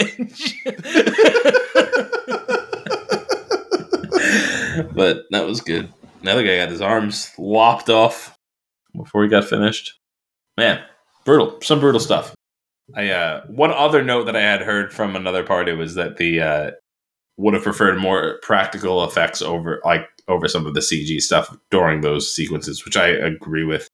Um Yeah, I, I thought they did a good job overall of mixing it. Like the lion wasn't very good. no. Um No. And some of the other animal stuff, some of it was okay, some of it not so much. cool man. Well that was a fun one. Fun one for episode Yeah. 200. That's all for this week's episode of Flicks in the Six. We hope you enjoyed it. As always, if you have a movie for us to review or nuggets for us to discuss, you can send those requests to flicks in the six at thespintune.com. Tune in next week for more movie and beer goodness. Until then, I'm Anthony Costanzo. I'm Al Biolsi. Thanks for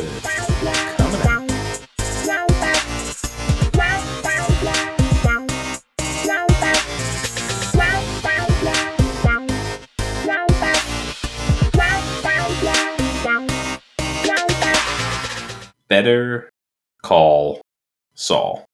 Al, what a tremendous show. Yes. I was so happy with how it all plays out in the end. And the way that they wrap it up within those last like what is it? Like I guess like 10 minutes, like where it really where it really like winds down and caps the story. I was like it feels like there's so much to be resolved, but it all happens so quickly and it's it's so digestible. I was just like, man, it's just it you had a plan and you executed it really well.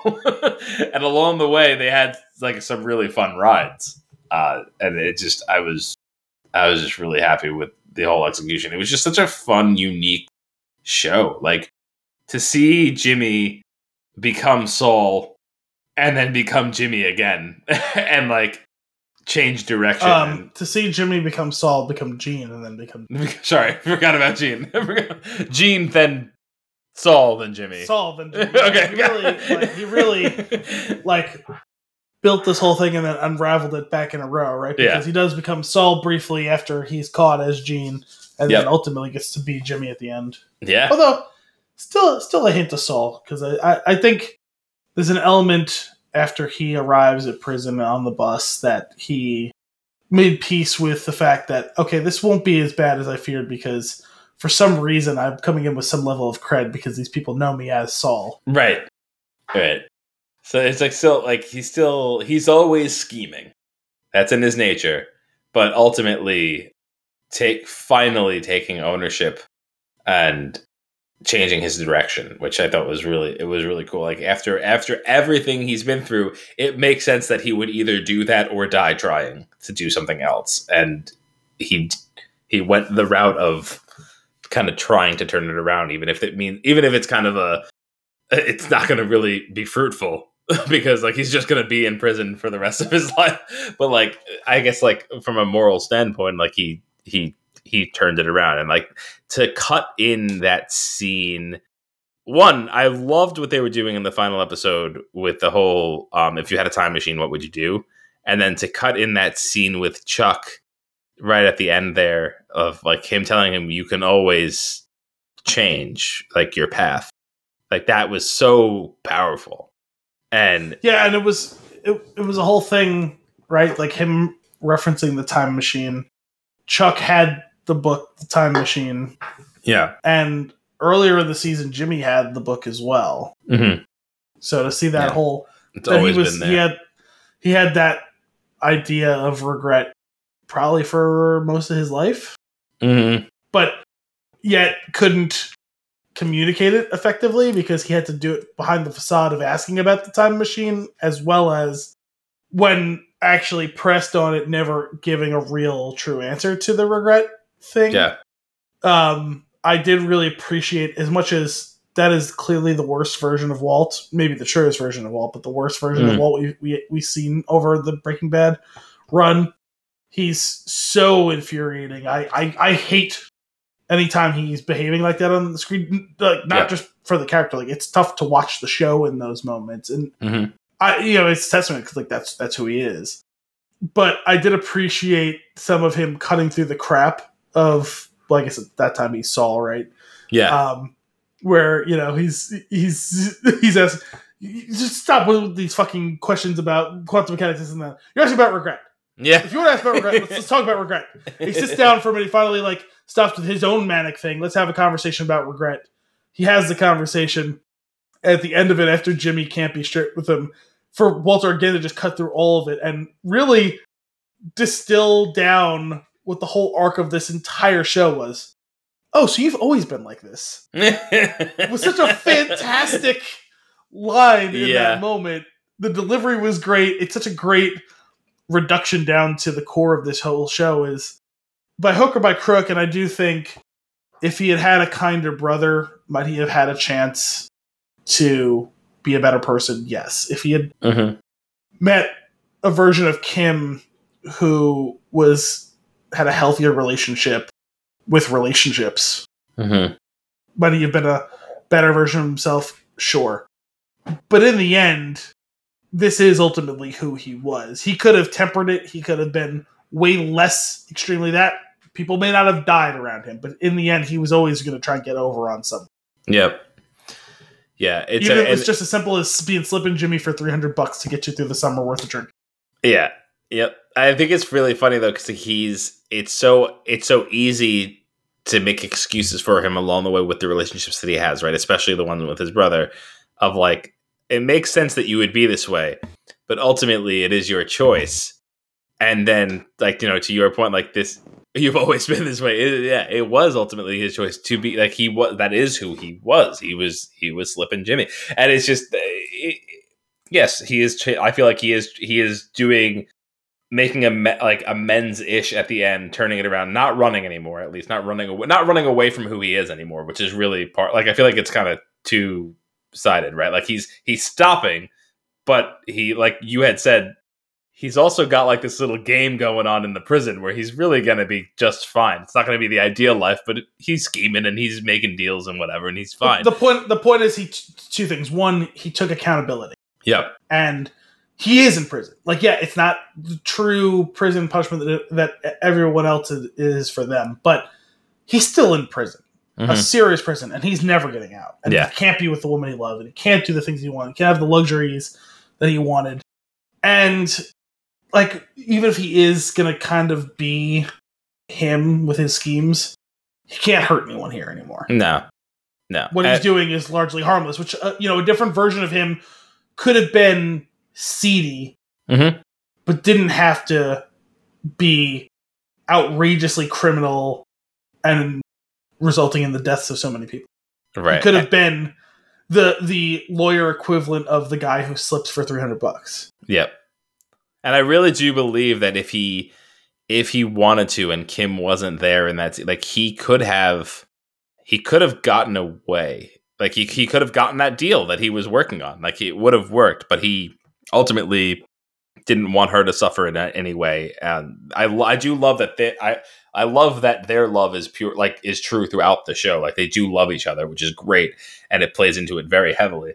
Um, but I do think it's interesting that even in the moments where he's plotting this whole thing to get this deal basically and like you know kind of get out of it all he even is playing angles in that in that he slipped i'm i'm certain that he slipped the name of the place that he absolutely did not want to go as a plan b where if he does go to prison he goes to this place because he made it clear that he doesn't want to be there and that's where they would put him in the worst case scenario if they really wanted to punish him. And i do think that that all plays out in his favor in the end. Like it's all there's all of these little plans and like pockets that he has in play like I, so that's interesting because I actually viewed that whole thing as a different thing. I viewed that as irony more, Hmm. where he had mentioned like the one thing, like this is the worst possible outcome for me, and he executes this plan that will allow him to have the best possible outcome for him at this point, which isn't great, but not terrible, honestly. yeah Uh, seven years of white collar, and you know he could have come back and been some sort of schemer afterwards, Yep. right? And he could have had a life, even if it wasn't perfect. It would have been a hell of a lot better than Gene, even if it wasn't as good as Saul. mm-hmm. Um, and the price he has to pay to make good with the woman he loves and with himself is to pay the price of going to the worst possible place. That- yeah, I, I can see that angle too. I just really feel like that he he strategically maneuvered it so that if it were to go that way, he would go where he wants to go. It, it's possible. I the only reason I push back on that is because he looks genuinely terrified on the bus before the guy starts the chant. Mm-hmm. if he had looked a little bit more comfortable in that, I think Hmm. I would be more willing. Like, I'm not saying what you're saying is impossible, and, and I do like like it. It's kind of a clever thought, and it would fit kind of within his framework. It's just he looked like you know, like any of us would be like, uh, I don't fucking go to the worst possible prison in the, the damn state. Like, what the hell? And all these guys are staring at me, and I'm terrified, and I'm half a foot shorter than everyone, and all that stuff, and I'm an older guy at this point, and you know, it was kind of hilarious when they start that whole chant. Um, I I also loved. Um, was it before then? It must have been before then. I think when he's sitting in the cell and he sees the uh, the sign on the wall or the ceiling. I forget, but my, my about like my lawyer will kick your your ass or something Yeah. like that. and he just starts the like maniacal maniacally laughter. laughing. That was good. I like the the scene cut when he is in prison and he's at the dough machine again, and it looks just like when he was doing the Cinnabons. And it, I think there's a really cool like framing there of like he wasn't in an actual prison, but he was in prison doing that. Like he was like he was locked into this life that he couldn't get out of because like he was almost already serving time because he had to live this way. As Absolutely. that was really cool. Uh, also it's funny because it, it kind of all of that worked along with there was this whole i don't call it a theory exactly but there was this sentiment that the reason all of the gene stuff was in black and white was at that point he had lost his color he basically was in prison his life was drab and gray it doesn't actually quite work with the way the final season played out because they started adding hints of color here and there and i, I think it really was just used as a framing device to show the differentiation of the the points in the timeline. But Mhm. I do like that for a lot of it, it reads as an element of that whole thing about this is like a colorless and bland Yeah. existence. mhm. And a couple of times, mostly we did see the color really did kind of harken back to times when he wasn't Gene. Yeah. Um, I think if they wanted to really play that up, it, it actually kind of might have been cool even to when he's being Saul. Because from what I understand in the script, like Peter Gould kind of confirmed this. Alan Sepinwall asked him about it. Was the scripts actually reflect who he is at any given moment, where it could transition from in the script it calling him Gene to then it calling him Saul, even though someone isn't calling him one name or the other based on Hmm. his behavior and the framing from which he's perpetrating whatever it is. the three characters that he plays. Yes. Yeah, that's because there are pretty distinct, you know, right? Like he's Gene, he gets arrested, he's still mostly Gene, and then he flips on a switch and he's Saul all of a sudden. Mhm. Ah, man, that he- transition is actually terrifying. Yeah, and then you know when he's Saul in the courtroom and he capitulates and he decides to be Jimmy again, right? Yeah. when he goes on his whole rant that blows up the whole plea deal. You know, uh, I feel like there's a hidden character in there of when he when he decides to go back to the house, like uh, kind of aggressively, like I'm going back and we're ripping off this guy who has cancer. Like that's like a Is whole Victor other there? beast that he's being. Is he Victor? Victor. Wasn't that their name, Victor and Giselle? Oh, When they did their scams, remember? maybe. That he was Uh, I can't I can't remember the last name. Remember they, they played those Yeah. those, those siblings, Victor and Giselle. They had some sort of like um Scandinavian last name or something like that, I think, or German last that name. That that's a good take. I, I like that. I I am still curious. Like obviously, I I do like you Oh, know this speak of, was speak of Krugering, and I hate to I hate to put this sour note on it, but the first scam victim when him and, and Jeffy and and the was it Buddy Mhm. came up with their whole plan, which was actually frankly terrifyingly brilliant, but and all that. Yeah. The first guy he scams, you know who that is, right? I don't remember who it was. I'd have to see his face again. Uh, it was Buzz from Home Alone. Oh yeah, yeah, yes. But I unfortunately, right before we were on here, I was scrolling through some stuff online. I just saw he's apparently under investigation for some sort of abuse or sexual Oh, assault, or something like that. Which like, like literally just came down that that was like today or whatever. Oh, It's like, oh shit, that was just like a kind of a cool thing when I noticed and Oh, recognized him like like three weeks ago, and now like whatever. So like I said, I'm sorry to put a sour note on that, yeah, but like it kind of came full circle and all that. But yeah, like that whole thing was very Victor and Giselle when they scammed the uh the tequila out of the guy Mhm. and um, yeah, the whole way he's beh behaving in the house, where he's swaggering around, he's stealing the alcohol, and he's gonna steal the watch, and Yeah. did it like the worst, stupidest way that was just never ever going to work out. And like, I'd love to know actually what was going on there. Is it Well, fatalism? Is it- Yeah, that's the, right. arrogance, It, it almost is it? seems like it, it's, and it keeps walking that line between that, right? Because it's like, yeah, I could see the arrogant side of it, where he's like, you know, he's getting back into this, and he's like, I am good at this, like I got this. But there's also the point of like, you gotta want to be caught at this point, the way that he's doing it. yeah, the way he's doing it, absolutely. It's so it really is so. He's such a complex character, and he doesn't understand it fully. Like he doesn't. I I feel like his actions are so emotional, and while the execution is very methodical and thought out, and like I feel like his motivation is like super emotional at any given moment. So it's really kind of fun to watch because it almost seems like he doesn't necessarily like completely get the reason he does certain things. I feel like, which is just kind of cool to watch. I it is funny how how emotional all of that clearly is, despite the fact that he always plays such a.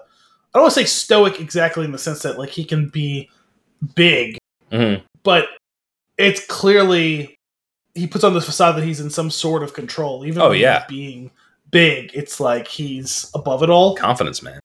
and so clearly is not above Yeah. it all, and so clearly is not in control. Yeah, it's really it, it really is fascinating. I will say there's one thing I, I'm not too hung up on it, but we've talked about this over the years watching the show that like it really felt like it transitioned to being uh, to where Jimmy and Kim were like co leads, Yeah, and then by this finale, it is the wrap up of Jimmy's story, and like, are we gonna get an El Camino? Like, what are we what are we getting to wrap up Kim's story?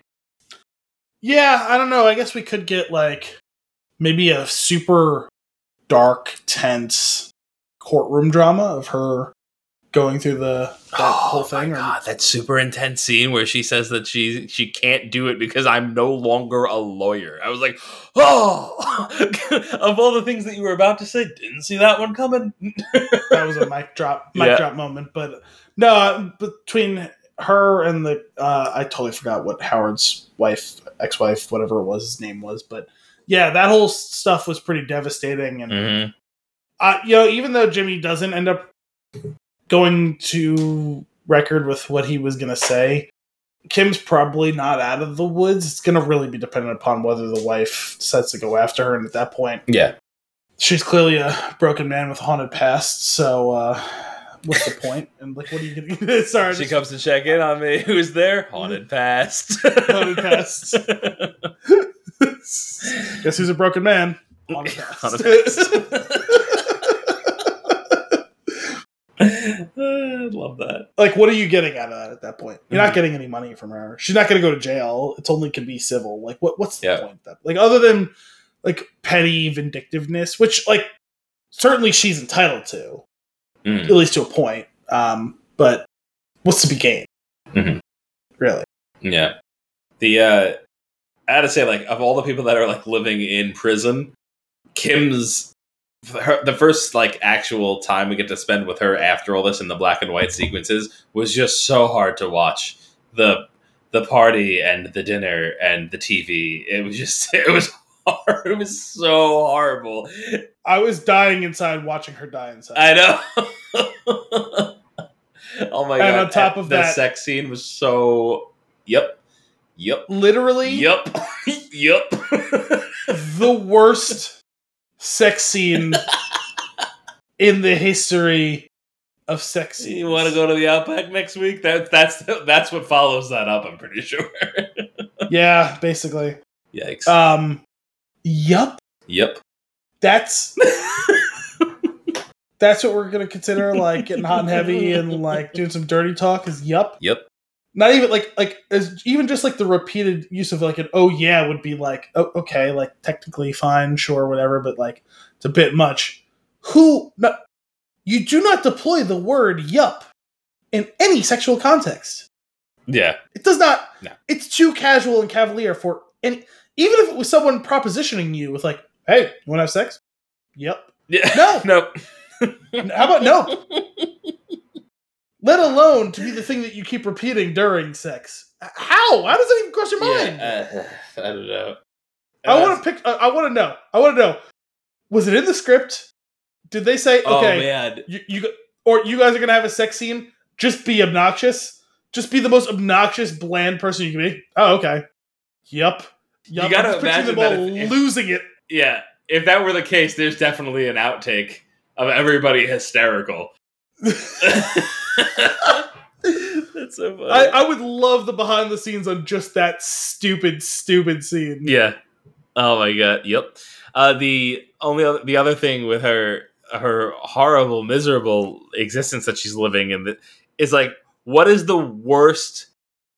And you know, no offense if this is your job. Sorry, it's just so it sounds so boring. But what is the worst possible thing that we can have her do? Like the most like the bo- the mo- selling like sprinkler heads. Like what is she even doing? It was like sprinkler inventory. She wasn't even like yeah, she was in charge of like the catalog. She wasn't even doing the sales. But of course Uh. she's doing it in classic Kim Wexler way, right? Where she's like relentlessly researching the Yeah. differentiations so that she could write thrilling ad copy for fucking sprinkler heads.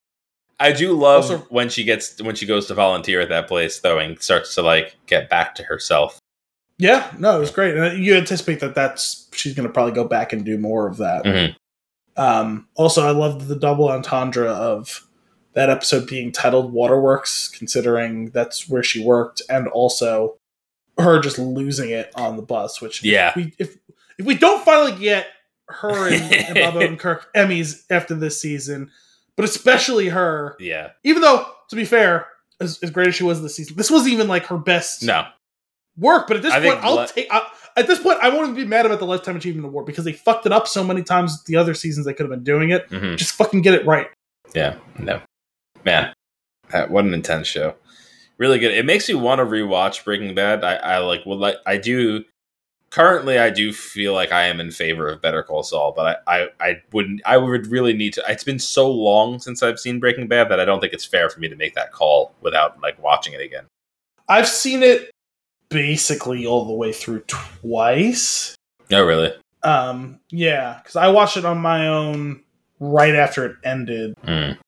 and then a few years ago, I basically watched the whole thing with Dominic. He, he watched a couple episodes without me during it, but like I basically watched the whole. thing. No. And they're both phenomenal shows in their own ways, and some of those ways are similar, and and quite a few of them are different. Um, they both really, I think, what it comes down to with finales is you have to really, really understand your characters. Mhm. And I think that the reason both of them nailed the finale so well was they so, by the end, so fundamentally understood their characters that they wrote what was true to those characters and whether it was good, bad, happy, sad, it just it ends up feeling right. Even if every Yeah. single detail doesn't 100% work or really get you going and excited, it, d- it doesn't have to because it just felt so fundamentally authentic to who they were and who they Mhm. were at those moments at the end. Ah, so good. Well, that was an absolute treat. I'm glad they didn't. I'm glad. Like I feel like another season or two, it could have overstayed its welcome. I'm glad they had like it was. T- I feel like the story was nice and tight. It had a really, it, really fascinating and engaging arc the whole way through. Like it was just really. It's watching the character evolve into the one that we knew from Breaking Bad, and then go past that all like like very cohesively in the run of this series was just excellent. I would love to see someone do a project where they split this show up mostly chronologically, both the, the two shows. Mm. If there was a way to split them up in a way that like made sense, every single flashback and forward probably wouldn't work, but it would probably Yeah. be really cool to watch this as like Jimmy becoming Saul, handing it off to Walt becoming Heisenberg, Yeah, and then r- wrapping it up with Saul becoming Gene, and then ultimately being brought to heel. hmm Um, it, it would probably be a bit clunky. It doesn't work perfectly, but you could work the vast majority of that properly. It would probably be kind of cool to see how that all held up, yeah, watching that story unfold in that way.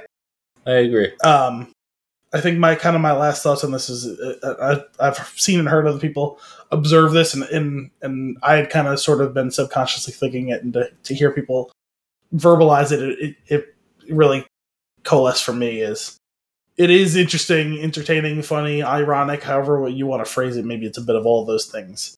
Of all the terrible people in these shows, and by and large they were mostly terrible, for all of them to end up dead or disappeared, and only Saul to be left going to prison is kind of wild, right? Yeah, Walt, Gus, Mike, and a whole litany of other people involved ended up dead, or in Jesse and Kim's case, shunted off into either hiding or exile. Mm-hmm.